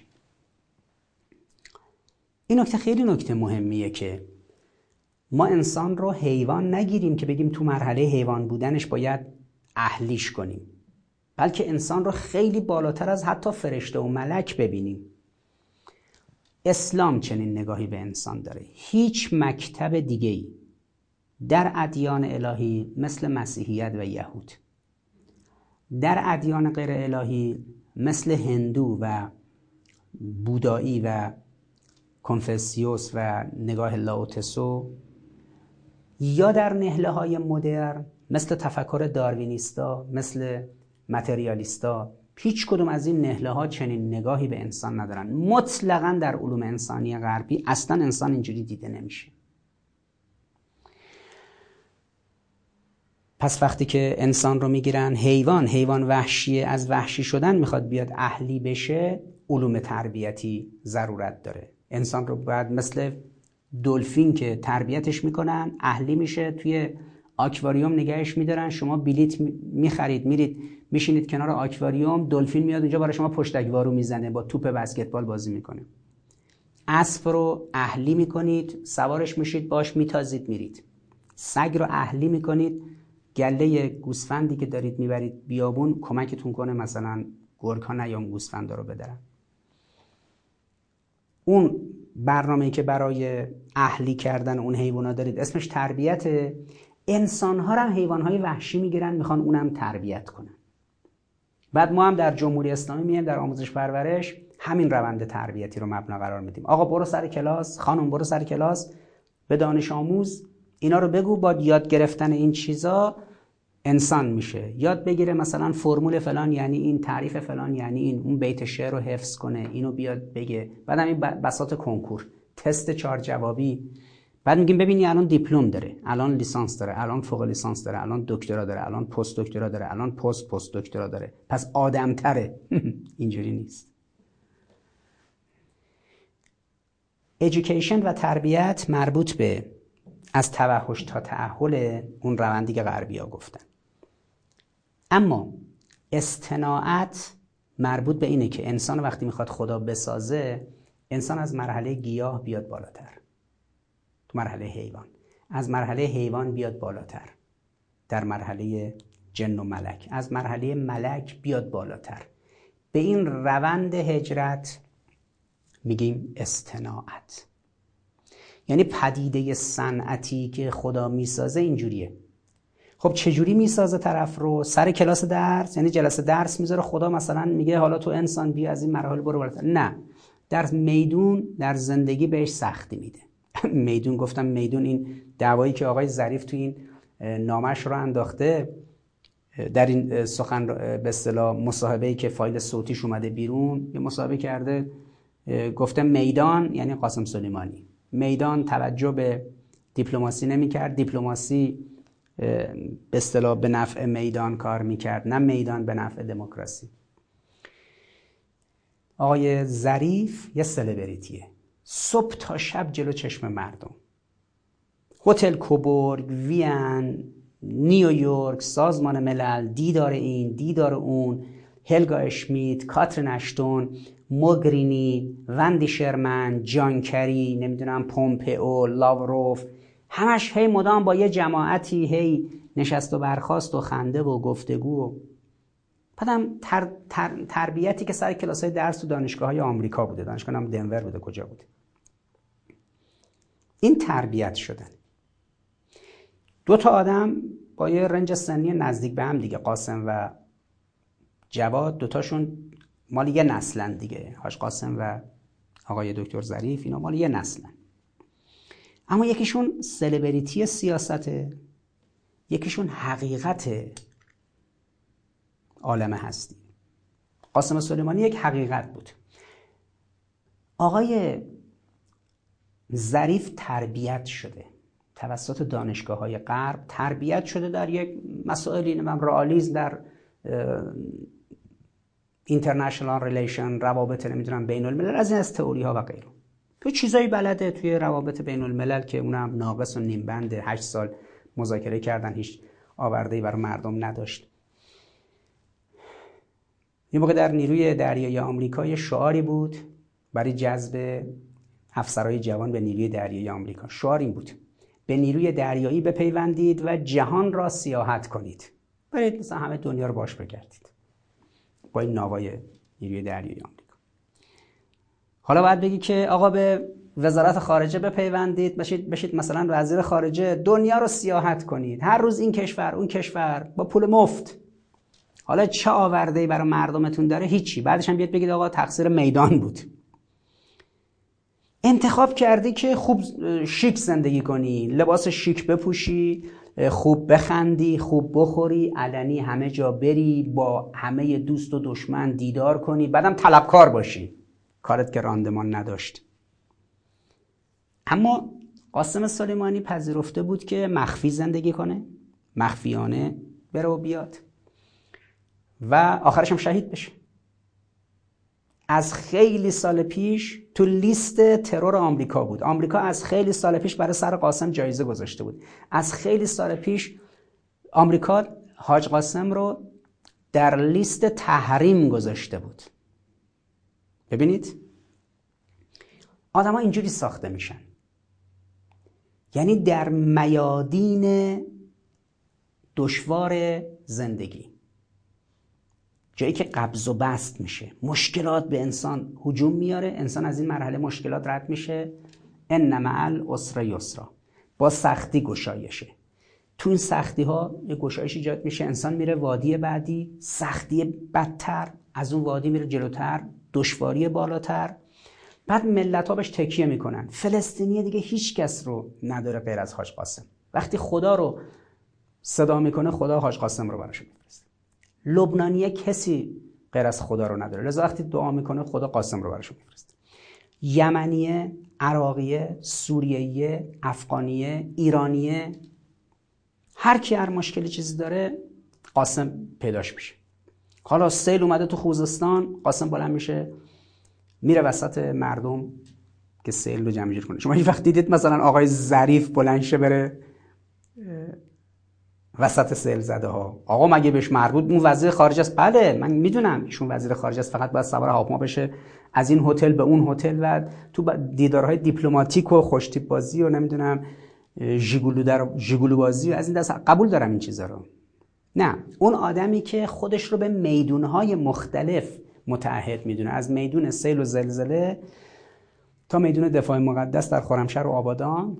تا میدون حلب میدون موسل میدون بیروت میدون صنعا و جای دیگه. چجوری انسان ها ساخته میشن تو میدون؟ یعنی ما این دوازده سال آموزش پرورش رو حذف کنیم. نه میشه یه چیزایی تو این دوازده سال آموزش داد. اما بچه رو با کلاس های جور و جور نمی‌دونم زبان های گوناگون نمی‌دونم درس های گوناگون انسان سر کلاس ساخته نمیشه. الان هم با این های تکنولوژیک جدیدی که اومده خیلی چیزایی که می‌خوای به طرف یاد بدی خب اینا همه رو بریزن روی فلش مموری روی دونه هارد اکسترنال بدن طرف هر کجا نیاز داشت اون موارد رو به خاطر بیاره چلو دیگه همه رو حفظ کنه وصل کنه به کامپیوترش. اصلا نیاز نداره از hard external استفاده کنه. گوگل به این خوبی. آن کس که همه چیز را می‌داند گوگل است. و خب انسان وقتی دسترسی به گوگل داره دیگه لزومی نداره دوازده سال بره نمی‌دونم این چیزها رو حفظ کنه و این موارد رو. اما انسان شدن سر کلاس محقق نمیشه در جلسه درس تو روند تعلیم و تربیت. انسان برای ساخته شدن باید بره وسط مشکلات جامعه بره وسط سختی های زندگی. فرق نسل ما با نسل شما جوونا اینه که ما از 5 سالگی کار می‌کردیم. نسل ما نسلی بودن که حالا امروز میگن آقا بده کودک کاره. ولی ساخت شخصیت اون نسلی که انقلاب کرد و اون نسلی که در دفاع مقدس اونجوری خوش درخشید ویژگی اصلش این بود که هیچ کدوم رو پیدا نمی کنید که در دوره کودکی کار نکرده باشن. یه منبع درآمد کوچیکی به اصطلاح توسط اونا رقم نخورده باشه. اینا کسایی نبوده باشن که راحت طلبی کرده باشن. فقط صبح تا شب جلو تلویزیون لم بدن. و نمی‌دونم صبح تا شب بازی کنن و ورزش کنن. این حرفا انسانهای بی تعهد نه انسانهای کاملا متعهد از سنین بسیار کم. ولی امروز اومدیم میگیم که مبادا یه بچه ای کار کنه. مبادا یه نوجوانی کار کنه. اگر این نوجوان کار کرد این کودک کاره. و کودکی کار بده. کار نکنه که ساخته بشه. این فقط صبح تا شب از این کلاس به اون کلاس. از کلاس شنا به کلاس گیتار. از کلاس گیتار به کلاس پیانو. از کلاس پیانو به کلاس زبان اسپانیایی. از کلاس زبان اسپانیایی به کلاس نمی‌دونم نرم افزار فلان. انقدر برای این بچه های زبون بسته تو سنین ابتدایی راهنمایی. کلاس های جور و جور پدر مادرها. تعریف می‌کنن که این بچه اصلا فرصت نمی‌کنه زندگی کنه. دست سر بچه ها بردارید بذارید ذره بیان تو خیابون. بدون نمی‌دونم توپشون باره بیفته تو خونه همسایه شیشه همسایه رو بشکنه مراودات اجتماعی یاد بگیرن نگران بشن که حالا این خطا کردن الان همسایه چه برخوردی باشون می‌کنه. این چیزاست که انسان رو می‌سازه. انسان تو زندگی اجتماعی ساخته میشه. نه اینکه حالا صرفا بیارتش صبح تا شب بنشونیدش سر کلاس انواع بله همه این کلاس ها ضروریه. انسان نیاز به شنا آموزش شنا داره انسان نیاز به آموزش زبان زبانهای گوناگون داره انسان نیاز به آموزش تکنیک ها و تکنولوژی های مختلف و هنرهای مختلف و ورزش های مختلف داره. اما انسان بیشتر از همه نیاز داره زندگی کنه و زندگی رو در عرصه عمل یاد می‌گیره استناعتش صورت می‌گیره تا ساخته بشه. لذا سخن اینه که آیا تربیت اصالت داره یا استناعت؟ ما ادعامون اینه که استناعت. انسان مثل پدیده صنعتی توسط خدا ساخته بشه آیا وزارت آموزش پرورش می‌تونه انسان رو بسازه؟ نه کار خداست. وزارت آموزش پرورش و خانواده و جامعه و حکومت و رسانه باید مقدماتی رو فراهم کنن تا انسان در مسیر قرار بگیره که خدا اون انسان رو بسازه. چجوری؟ اون آموزش پرورش یا آموزش پرورش دیگه است که حالا داریم ابعادش رو طراحی می‌کنیم. معیارش این نمونه های واقعیش رو بگید ببینیم اینا چیه این چیزی که میگید. مثلا در نهایت چجوری میشه 300 هزار نفر شهید. شما همین زندگی شهدا رو نگاه کنید. این شهدا چگونه ساخته شدن به این درجه های عالی در زندگی رسیدن؟ منظور اینه. ما می‌خوام به یک همچین سازوکاری برسیم در یک همچین ترازی. یعنی انسان ها مثل شهدا زندگی کنن نه اینکه لزوما همه شهید بشن. چون این شعار مطرح شده که کسایی که شهید میشن اصلا شهید زندگی کردن تا تونستن شهید بشن. تو دوره زندگیشون مثل شهید زندگی کردن. ما شهید عزیزی داریم به اسم شهید قربانخانی مجید. شهید مجید قربانخانی 25 سال زندگی کرد. یه جوانی که بدنش رو تتو کرده بود. مثل جوانای دیگه. دوستاش میگن یه مثلا زانتیا داشت همین خیابونا رو بالا پایین می‌کرد. دو قهوه خونه می نشست قلیون می‌کشید مثلا روزی چهار پنج تا قلیون می‌کشید. با پدر مادرش هم رفیق بوده. یعنی مثلا همجوری که تو خیابون داشت مشتی برخورد می‌کرده با پدر و مادر بزرگوارش هم همینجوری برخورد می‌کرد. یه شب یه دوستش دعوتش می‌کنه بیا بریم مراسم عزاداری.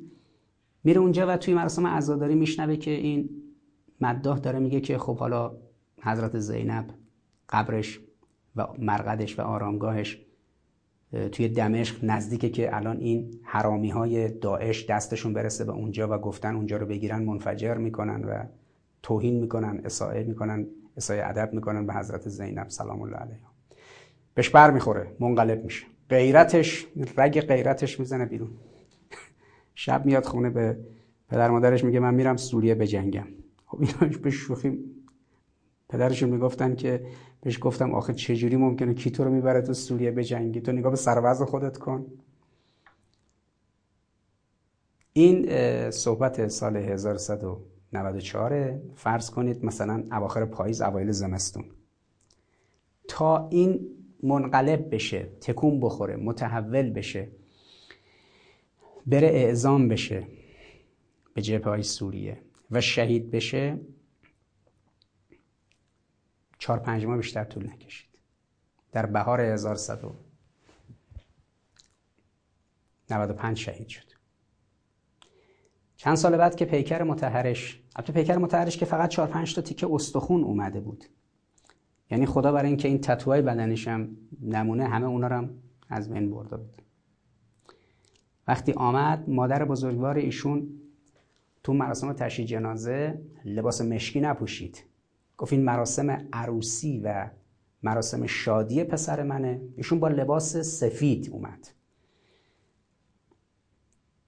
و اون استخونای ستون فقرات مجید رو گرفت بالا. گفت این اینا بچه من. یعنی یه پدر مادر به خوبی زندگی کردن. به خوبی بچه رو ساختن. بچهشون صبح تا شب نماز شب بخونه و نمی‌دونم صبح تا شب مسجد بره و صبح تا شب تو بسیج باشه و صبح تا شب نمی‌دونم بچه مثبت باشم نبود. اما یه چیزی درست شده بود فونداسیونش خوب بود. اصل, اصل جنس بود. سالم سالم. شاید خیلی وقتا اصلا نماز نخونده مثلا روزه نگرفته. نمی‌دونم. ایناشو خبر ندارم ولی چه مراسمی شد. اینجوری خدا می‌سازه. خدا یه کسی رو از وسط راه میاره. تو 25 سالگی اسیر قلیون و اسیر نمی‌دونم اینکه خیابونا رو نمی‌دونم با ماشین بالا پایین کنی یهوده و اسیر اینکه رفیق بازی کنی و بدن تو تتو کنی و خدا این فرد یه دفعه منقلبش می‌کنه. رستگارش می‌کنه میرسونش به یه جای بالایی. این یعنی استناعت. اینو که سر هیچ کلاسی هیچ معلم و استادی نمی‌دونم امثال عباسی که نمی‌تونن بشنن سر کلاسی همچه آدمی بپرورونن. اینو خدا پروروند. خدا اینجوری ساختش. اما یه کسی مثل عباسی فرض کنید موهاش هم سفید شده یه عمرم اهل نماز و اهل قرآن و اهل دین و اهل جهاد و اینجور چیزا بوده. بعد میره در آخرت می‌بینی که اون پشت گیر کرده. سر پل سرات اون عقب وایستاده. آقا مشکلت چیه؟ آه معلوم شده این همش ریا می‌کرده همش ظاهر سازی بوده. صدق پیشار که اخلاص به پیشانی نیست. که پیشونیش پینه بسته باشه مثلا بگیم آقا این نماز خونده. نه میگه صدق پیشار که اخلاص به پیشانی نیست. خب پس استناعت دوستان عزیز معلم و دبیر در دانشگاه شهید رجایی. استناعت رو نمیشه سر کلاس درس داد. اصلا استناعت درس دادنی نیست. یه موجود باید ساخته بشه.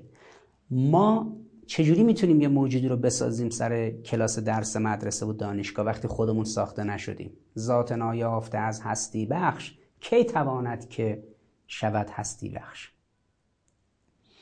اینم مشکل اصلیش. خدا استناعت می‌کنه. ما فقط باید از خدا بخوایم که این استناعت صورت بگیره ما در اون مسیر قرار بگیریم. لذا نمی‌تونیم در مورد همه قضاوت کنیم. ممکنه یک کسی امروز در بدترین وضعیت آلودگی قرار داره. مثلا شاخ اینستاست. از این شاخ ها پلنگ این چیزا هست توی این شبکه های اجتماعی توی اینستا فرض کنید اون فردا رستگار بشه منقلب بشه متحول بشه یه فضایی به وجود بیاد بره شهید بشه. امثال من که یه عمر این چیزها رو درس دادیم بیفتیم سکته کنیم بمیریم. ماشین تو خیابون ما رو بزنه. نمی‌دونم یه به یه مرگی به یه جوری به یک فلاکتی. از دنیا بریم نه اونجوری که اونا شهید شدن. پس این یک واقعیته که ایژوکیشن و تربیت مسئله ما نیست استناعت مسئله ماست. و سردر دانشکده های فرهنگیان و علوم تربیتی ما باید بنویسن و استنعت کل نفسی موسا ساختمت برای خودم. و همه ما یاد بگیریم که جوری بشه که خدا همه ما رو بسازه برای خودش. این اون سازوکار کلیدیه. حالا امشب که به مناسبت روز شهادت شهید متحری و روز معلم این سوال رو سعی کردیم به طور موجز و محدودی پاسخ بدیم که تربیت اصالت داره یا استناعت؟ معلم بودن خوبه یا مصنع بودن؟ یعنی کسی که صانعه کسی که صنع می‌کنه کسی که می‌سازه. گفتم که معلم بودن شغل انبیاست صانع بودن و مصنع بودن شغل خداست. کسی که صنع و صانع رقم می‌زنه اون مثل خدا داره کار می‌کنه. کسی که تعلیم میده معلم مثل انبیاست که معلمی شغل انبیاست و مصنع هم که صانعه اونم شغلش شغل خداست. جنس کار و تمایز کار در این دوتاست. خیلی راه داریم تا در نظام سازی اسلامی در مسیر تمدن نوین اسلامی برسیم به جایی که از ایژوکیشن غربی و آموزش پرورش غربی فاصله بگیریم به نظام استناعت رو بیاریم و به سازوکار تصنیع برسیم.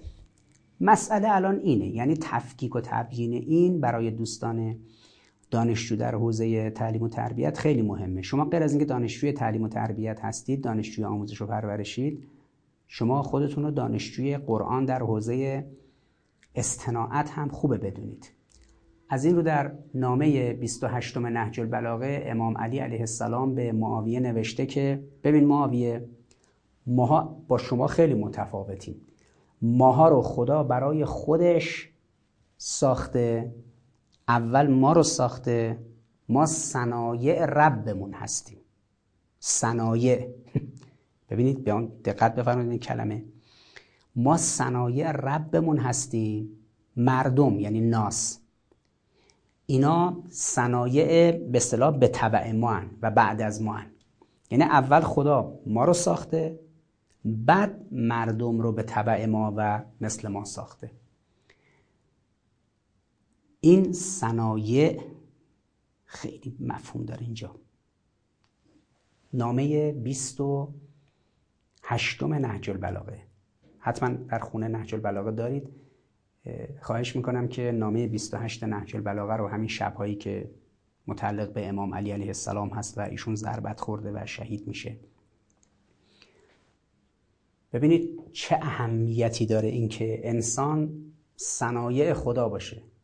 بگیم آقا صنایع غذایی صنایع لوازم خانگی صنایع موشکی صنایع دریایی. صنایع ما اینجوری می‌شناسیم دیگه. اما کسانی که خیلی خیلی سطحشون بالاست یعنی ائمه اینا صنایع خدا هن و انسانهای دیگه مردم به طبع اینها تصنیع شدن. خب متوجه شدید که چقدر با حقیقت فاصله داریم. حقیقت اینه که ما باید تصنیع بشیم توسط خدا ولی در عالم واقع داریم تربیت میشیم که که انه انسان های گله بلا نسبت انسان ها انسان های گله حیوانند. باید مثل حیوان مثلا از دید اینا انسان وحشیه باید اهلی بشه و متمدن بشه با این سازوکارها. این سوالی است که مطرحه و این مختصرم که پاسخی که من دادم در حد بزاعت فهم منه. قطعا اگر بررسی و قور قوس کنید مطالب بیشتری رو در قرآن در تفسیرهای قرآن در روایت روایت ها و آیات و در دعاها در مفاتیح و جنان درباره سن و استناعت می‌بینید. و لذا انشالله در دولت آینده یکی از تلاشهایی که باید صورت بگیره اینه که وزارت آموزش و پرورش آرام آرام نزدیک بشه به سازوکارهای وزارت استناعت. خب برجد انتخابات در پیشه. حالا شعاری هم که رئیس جمهور محترم داده اینی که امسال تا انتخابات بشه دولت هم تحریم ها رو برمیداره هم کرونا رو حذف می‌کنه. حالا کرونا که قطعا نمی‌تونه این که اصلا خالی بندی اگه کسی فکر کنه می‌تونه کرونا رو به این صورت حذف کنه الان در همه دنیا این به یک معضل تبدیل شده. از واکسن و اینجور چیزا هم کاری بر نمیاد. اون وضع انگلیس اون وضع آمریکاست. حالا این هند بیچاره که داره توی آتیش این ماجرا میسوزه. ما هم که تکلیفمون روشن این وسط. اما در بخش تحریم ها من این نکته رو خوب اینجا اشاره کنم که امروز یک توییتی از یکی از خبرنگارا دیدم که گفته بود که پیش شرط اینا در اجلاس وین این بوده که به آقای عراقچی و دیگران تیم مذاکره کننده ایران که اگر می‌خواید تحریم ها رو اون یه قسمت کوچیکشو که می‌خوایم برداریم چون تحریم رو که بر نمیدارن من قول شرف میدم به شما مردم که آمریکایی‌ها تحریم که میشه تحریم ایسا کاتسا و یوترن به خصوص ایسا و یوترن رو یعنی چرخه دلار و همچنین قانون منع سرمایه گذاری بالای 20 میلیون دلار موسوم به داماتو یا ایسا رو مطلقا آمریکایی‌ها حذف نمی‌کنن این دوتا هم که حذف نشه اصلا تحریمی حذف نخواهد شد. ممکنه حالا یه چراغ سبزی به ژاپن به کره جنوبی به هند به جای دیگه چراغ سبزی آمریکایی‌ها بدن. بخشی از دارایی های خود ایران رو آزاد کنن. یه چند میلیارد دلاری رو دولت بیاره بریزه کف جامعه قیمت دلار رو بیاره پایین. این اسمش رفع تحریم نیست. این بخشی از دارایی های سابق خود ماست که آزاد شده. مثل دوره بعد از برجام که سال 94 و 95 بخشی از دارایی های بلوکه شده خودمون که نفتی که فروخته شده بود تو دولت قبلی تو دولت احمدی نژاد. حالا این نفت به قول معروف پولش بر نگشته بود. بخشی از اون پولا اومد. آقایون میگن آقا ما تحریم رو به قول معروف خونسا کرده بودیم. نه یه دروازه باز شده بود. بخشی از اون دارایی خودمون برگشته بود که ترامپ مدام می‌زد تو سر بایدن می‌زد تو سر جو بایدن معاون خود همین اوباما و خود اوباما و جان کری. می‌گفت اینا ده ها میلیارد دلار پول دادن به ایران تا نمی‌دونم خرج کارهای تروریستیش کنه و غیره. این پولایی که دادن یعنی چی؟ یعنی آمریکا دست نکرده جیب خودش پول بده. همون پولهای سابق خود ایران که در بانکهای کشورهای مختلف بلوکه شده بود اونها آزاد شد. حالا دوباره اگر اون منظور از رفع تحریم اونه که دوباره الان می‌خوان یه چند میلیارد دلار رو از کره و هند و ژاپن و جای دیگه آزاد کنن. این پولا بیاد این که اسمش رفع تحریم نیست. به این که نمیگن رفع تحریم. رفع تحریم یعنی معافیت چرخه دلار یعنی یوتر تکلیفش روشن بشه. قانون منع سرمایه‌گذاری در ایران توسط شرکت خارجی در حوزه نفت و گاز و غیره یعنی قانون داماتو یا همون ایسا هم ملغا بشه. کنارش کاتسا هم که زمان ترامپ وضع شده این هم ملغا بشه. اگه این ستا تکلیفش روشن بشه من به شما میگم تحریم. برداشته میشه. اما اگر اینکه فعلا یه چراغ سبزی نشون بدن یه چند میلیارد دلاری از پولای ما جای مختلف حذف بشه ولی اصل تحریم که ایناست باقی بمونه هر شیادی بیاد بره پشت تریبون بگه که تحریم ها برداشته شد. آقا دقیق سخن بگو. اون دفعه دروغ گفتید به مردم گفتید تحریم ها بالمره داره برداشته میشه. آقا یه قطعه کوچیکی از بخش سرمایه و دارایی که خارج داریم تحریم برداشته نشده. خود آقای ظریف در ناکارآمدی کار خودش سال 95 رفت مصاحبه کرد گفتش که رفت توی اتاق بازرگانی و گفتش که آقا ما اساسا درباره یوترن و درباره قانون ایسا اصلا مذاکره نکردیم. چون اینا فکر می‌کردن سال 94 که برجام تصویب شد 95 که موعد قانون ایسا می‌رسه سر 10 سال رئیس جمهور آمریکا دیگه تمدیدش نمی‌کنه این شامل مرور زمان میشه. قافل از اینکه یک ماه مونده به اینکه باراک اوباما کاخ سفید رو ترک کنه مجددا باراک اوباما در آبان 1195 قانون, دام... قانون داماتو یا همون قانون ایسا رو برای ده سال دیگه تمدید کرد 1405 لذا کدوم رفع تحریم؟ که الان افتادن دوره که تحریما داره رفع میشه. توییتی که امروز از یکی از خبرنگارا دیدم و منو نگران کرد اینه که ظاهرا آمریکایی‌ها و اروپایی گفتن اگر می‌خواید که این مختصر کمکم بهتون کنیم این تحریم های ما داری برداشته بشه و اون ضربون عجلی که وجود داره موعدش تا همین چند روز آینده است اون محدودیتی که بوده. و اگر الان اقدام نکنن اروپایی و آمریکایی اون تمدید میشه می‌خوان اون ادامه پیدا نکنه تو همین ماه مه یا همین اردی بهشت گفتن باید برید اعتماد کشورهای منطقه رو جلب کنید. یعنی چی؟ یعنی شما باید برید و به عربستان و کویت و امارات و قطر و به اینها بگید که آقا ما هرچی شما بگید شما یه رضایتی بدید که توی وین آمریکایی ها و اروپایی ها حاضر بشن به ژاپن و کره و جای دیگه بگن بخش از این پولای ما رو آزاد کنن و اسم شما بریم به مردم ایران بذاریم بگیم به مردم ایران که آقا این تحریم برداشته شد اگر این صحت داشته باشه که متاسفانه به احتمال خیلی زیاد صحت داره و این سفرهای آقای ظریف هم به کشورهای منطقه برای همین بود و دقیقا در سفرهای آقای ظریف به عمان و به کویت و به عراق و به جاهای دیگه در این کشورهای منطقه تو دقیقا در وسط همین سفرها بود که این فایل صوتی مصاحبه ایشون منتشر شد به خصوص اون قسمتش که علیه حاج قاسم بود و درباره مقوله‌ای به نام اینکه میدان یعنی میدون نبرد و حاج قاسم به نفع دیپلماسی کار نمی‌کردن. دیپلماسی به نفع اونا کار می‌کرد که کاملا این حرف دروغیه. تهش این در میاد. الان نیروهای یمنی دارن به یک پیروزی عظیمی دست پیدا می‌کنن و دارن شهر معارب رو می‌گیرن.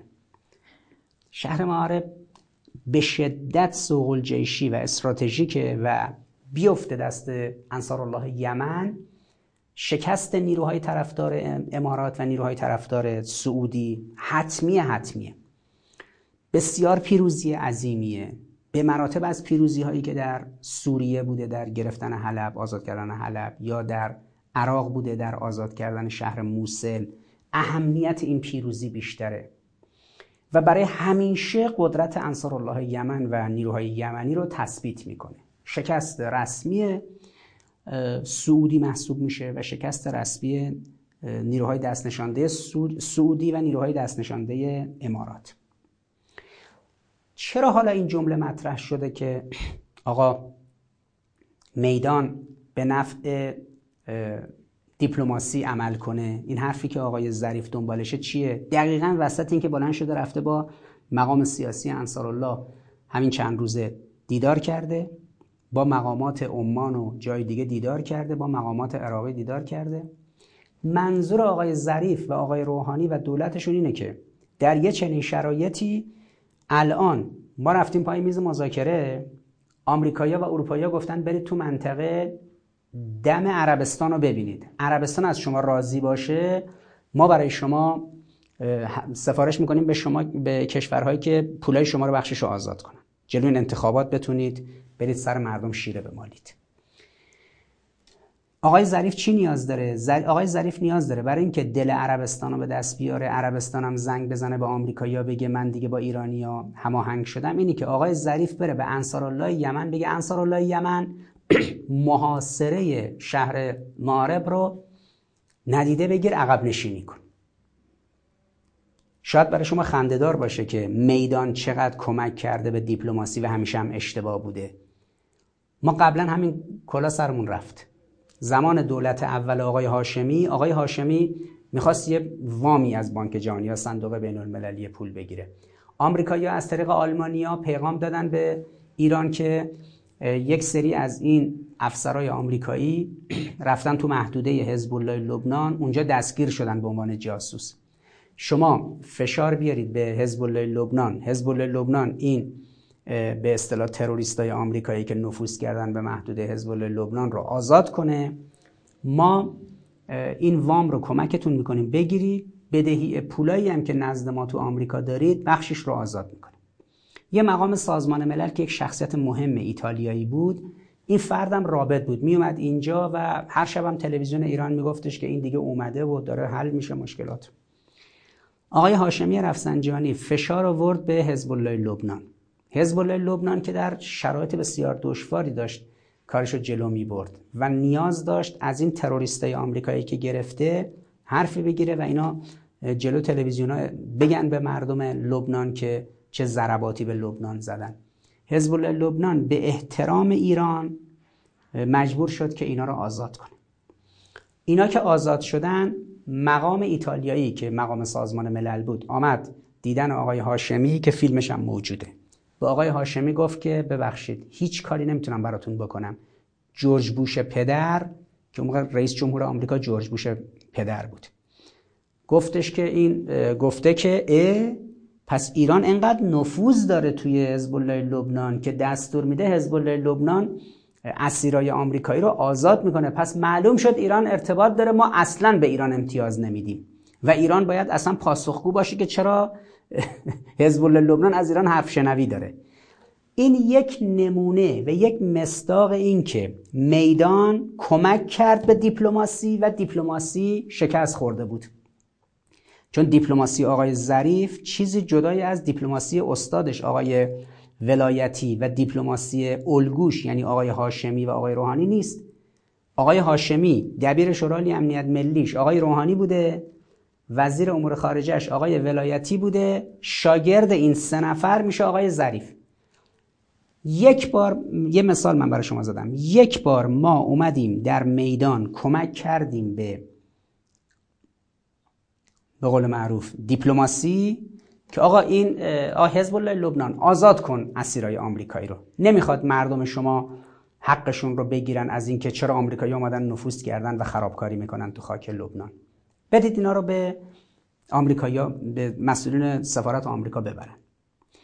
نه تنها دیپلماسی ایران از این پشتیبانی میدان نتونست ترفی برای کشور ببنده نتونست منابع مالی رو آزاد کنه که آبروی آقای هاشمی و آبروی دستگاه سیاست خارجه ایران رفت چون رئیس جمهور آمریکا رفت پشت تریبون رسمی جورج بوش پدر.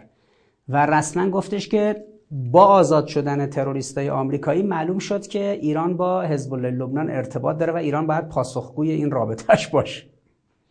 حالا دقیقا بعد از اینکه در دهه اوایل دهه 1170 سی سال پیش یه همچین کلای سر جمهوری اسلامی رفت آقای ظریف و آقای حسن روحانی دوباره دارن همین سناریو رو میچینن. دوباره آمریکایی‌ها گفتن که اگر می‌خواهید که کره جنوبی و ژاپن و مثلا هند و جای دیگه بخشی از دلارهاتون رو آزاد کنن برید به مردم کلک بزنید دروغ بگید شیر سر مردم بمالید بگید که تحریم ها برداشته شد یه راه دارید. برید رضایت کشورهای منطقه رو بگیرید و بیاید. آقای ظریف هم بدو بدو آقای عراقچی اونجا توی وین آقای ظریف هم بدو بدو اومده اینجا داره خودشو می‌کشه که با این کشورها به اصطلاح لاس دیپلماتیک بزنه. اسمشو گذاشتن مذاکره. این لاس دیپلماتیک زدن و اسمو گذاشتن مذاکره. و بعد بلند شدن طی ترفندی. آنچه که یک ماه پیش مثلا دو ماه پیش مصاحبه کرده اینو طی فرایندی منتشر کردن دادن تلویزیون های ضد انقلاب پخشش کنن که اونجا آقای ظریف مظلوم نمایی کنه. بگه که میدان یعنی میدان عمل یعنی میدون نظامی. میدان عمل به دیپلماسی کمک نمی‌کنه دیپلماسی به میدان عمل کمک کرده. تا همه در نظام برن زیر سوال بگن آقا برای اینکه نشون بدیم که میدان عمل به دیپلماسی کمک می‌کنه الان دیپلماسی می‌خواد بره 2010 شوی از پولای خودمون رو آزاد کنه اسمشو بذاره برداشتن تحریم ها. یه پیش شرط داره عربستان رضایت بده. عربستان هم میگه اگه می‌خواد من رضایت بدم همونطوری که آمریکا از پس شما ایرانیا بر نیومد زورش به نیروهای نظامی شما نرسید شما رو کشیده پای میز مذاکره من عربستانم زورم به انصارالله یمن نمی‌رسه. برای اینکه بتونم انصارالله یمن رو به شکست بکشونم که این شهر معارب رو داره می‌گیره عقب نشینی کنه شما اگه می‌خواید من زنگ بزنم به وزیر خارجه آمریکا بگم که ما موافقت داریم شما با ایرانیا کنار بیاید. شما ایرانی هم به انصارالله یمن بگید از محاصره معارب عقب نشینی کنن الان کل فرمول اینه. یعنی کل این بازی زمین و میدان و مقوله‌ای به نام دیپلماسی این تقابل دیپلماسی و میدانی که آقای تیم آقای روحانی تیم آقای ظریف تیم آقای آشنا و دیگران این بازی رو شروع کردن کلا برای که الان توی تنگنا بمونه نظام بگه خب باشه. الان به انصارالله یمن فشار بیارید. در میدان ما از پیشروی نیروهای یمنی که دارن شهر خودشون آزاد می‌کنن از دست تروریستا. از اون عقب نشینی کنیم. به نفع عربستان تا عربستان چراغ سبز بده. به آمریکایا آمریکایا و اروپایی حاضر بشن بخشی از پولای خود ما رو آزاد کنن. اسمشو بذاریم برداشتن تحریم ها اینجوریه که آقای ظریف متقلب از آب در میاد. اینجوریه که آقای روحانی نخواهد توانست از گندم ری بخوره. چهل و هفتش روز دیگه مونده تا انتخابات و این بازی و این سناریو دیگه جواب نمیده. و جواب نمیده.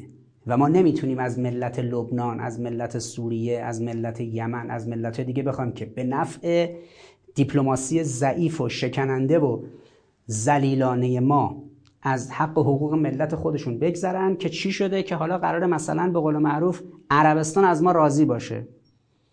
بعد مزورانه این رو به نظام تحمیل کنند جام زهر رو به نظام بنوشانند آقایون دیپلمات با اینکه بلنشن یک نواری رو ضبط کنن بعد این نوار رو منتشر کنن زمانی که وسط مذاکراته. و آقای روحانی هم بگه این عین جمله آقای روحانی گفت این وسط مذاکرات که داشت مذاکرات به نتیجه می‌رسید منتشر شده. منتشر آقای روحانی می‌خواست فرافکنی کنه بگه بعد موقع منتشر شده. اما اتفاقا دقیقا زمانی منتشرش کردن که حالی کنن به مردم. مردم ببینید الان ما می‌خوایم تحریما رو برداریم. تحریم بر نمیداریم. می‌خوایم یه 2010 از پوله خود ایران رو آزاد کنیم. بیاریم جلو انتخابات بریزیم.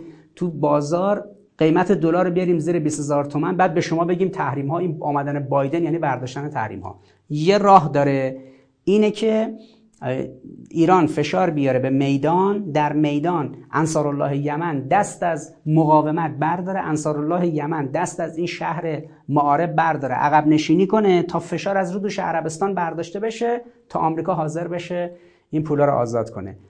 این روش متقلبانه در هشت دور مذاکره ما از سال 1158 59 59 سر قضیه همین گروگان ها تا الان بوده در این هشت دور مذاکره هشت نه دور مذاکره هر بار آمریکایی‌ها سر دیپلمات های ما کلاه گذاشتن که یه نمونهش اونی بود که گفتم آقای هاشمی حیرت زده وایساد نگاه کرد به مقام ایتالیایی که اومد بهش گفتش که جورج بوش پدر گفته که ما هیچ پولی برای ایران آزاد نمی کنیم چون معلوم شده ایران تازه با تروریستای حزب الله لبنان ارتباط داره.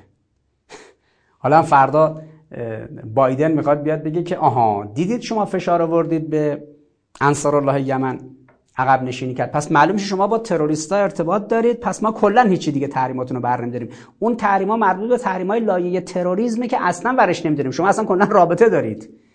اینه که آقای ظریف از اول اشتباهی بوده. آقای ظریف سعی نکرده به فهم وزیر خارجه حکومت جمهوری اسلامی بودن. ویژگیاش چیه؟ کسی که مدل تئوریکش مدل پرتغالی است که این چیزی که خودش تعریف کرده توی اون تد که فهمی که من از دیپلماسی دارم اینه که یه خواهری یه پرتغالی داشت یه برادری تشنش بود اومد گفت پرتغال بده من بخورم. کشمکش شد بینشون پرتغال افتاد له شد. قافل از این که برادره خود پرتغال رو می‌خواست خواهره فقط پوست پرتغال می‌خواست که باهاش مثلا مربا درست کنه. این دوتا باید گفتگو می‌کردن به جای کشمکش. خواهره پوست پرتغال رو برمیداشت برادره اصل پرتغال رو برمیداشت می‌خورد. تصور غلط آقای ظریف اینه که ایران و آمریکا خواهر برادرن دارن سر یک حقیقتی با هم کشمکش می‌کنن که اگر آقای ظریف این وسط قرار بگیره می‌تونه بگه خب وایسا پوست پرتغال می‌گیرم میدم به تو. اصل پرتغالم میدم به تو. دعواتون هم تموم شد. نخیر آقای ظریف.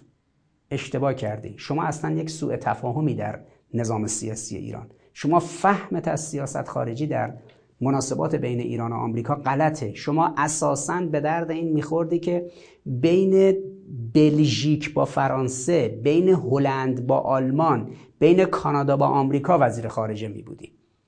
شما خوب بود وزیر خارجه کانادا باشی در نسبت با آمریکا اون پرتغال رو بخورید. شما وزیر خارجه خوبی بین اتریش با آلمان می شدی. وزیر خارجه خوبی بین سوئیس با فرانسه می شدی. وزیر خارجه دو تا کشوری که تخاصمشون در حدی است که آمریکایی‌ها بیش از 1700 بار در 20 سال گذشته گفتن رژیم چنج رژیم چنج رژیم چنج دنبال نابودی ایرانن. دعوای ایران و آمریکا سر پرتغاله؟ لذا آقای ظریف یک سلبریتی سیاسته که ادوکیت شده. ادویکیشن در موردش شکل گرفته و انسان متمدنی است که علوم سیاسی و علوم اجتماعی غرب رو خونده رسیده به اینجا. اما بچه های میدان کسانی هستند که استناعت شدن توسط خدا و خب این تمایز رو نشون میده. خدا انشالله در این شبهای قدر توفیق به ما بده که ملت ما مردم ما و مردم کشورهای اسلامی مورد استناعت حضرت الله واقع بشن. از دوستان دانشجوی دانشگاه شهید رجایی هم تشکر می‌کنم. امیدوارم که این دوستان هم در زندگی حرفه‌ای خودشون بتونن بسترساز استناعت دانش آموزاشون توسط حضرت الله باشن انشالله. و خدا انشالله خود این دوستان رو دوستان دانشگاه تربیت دبیر شهید رجایی رو استناعت بفرماید انشالله انشاءالله و السلام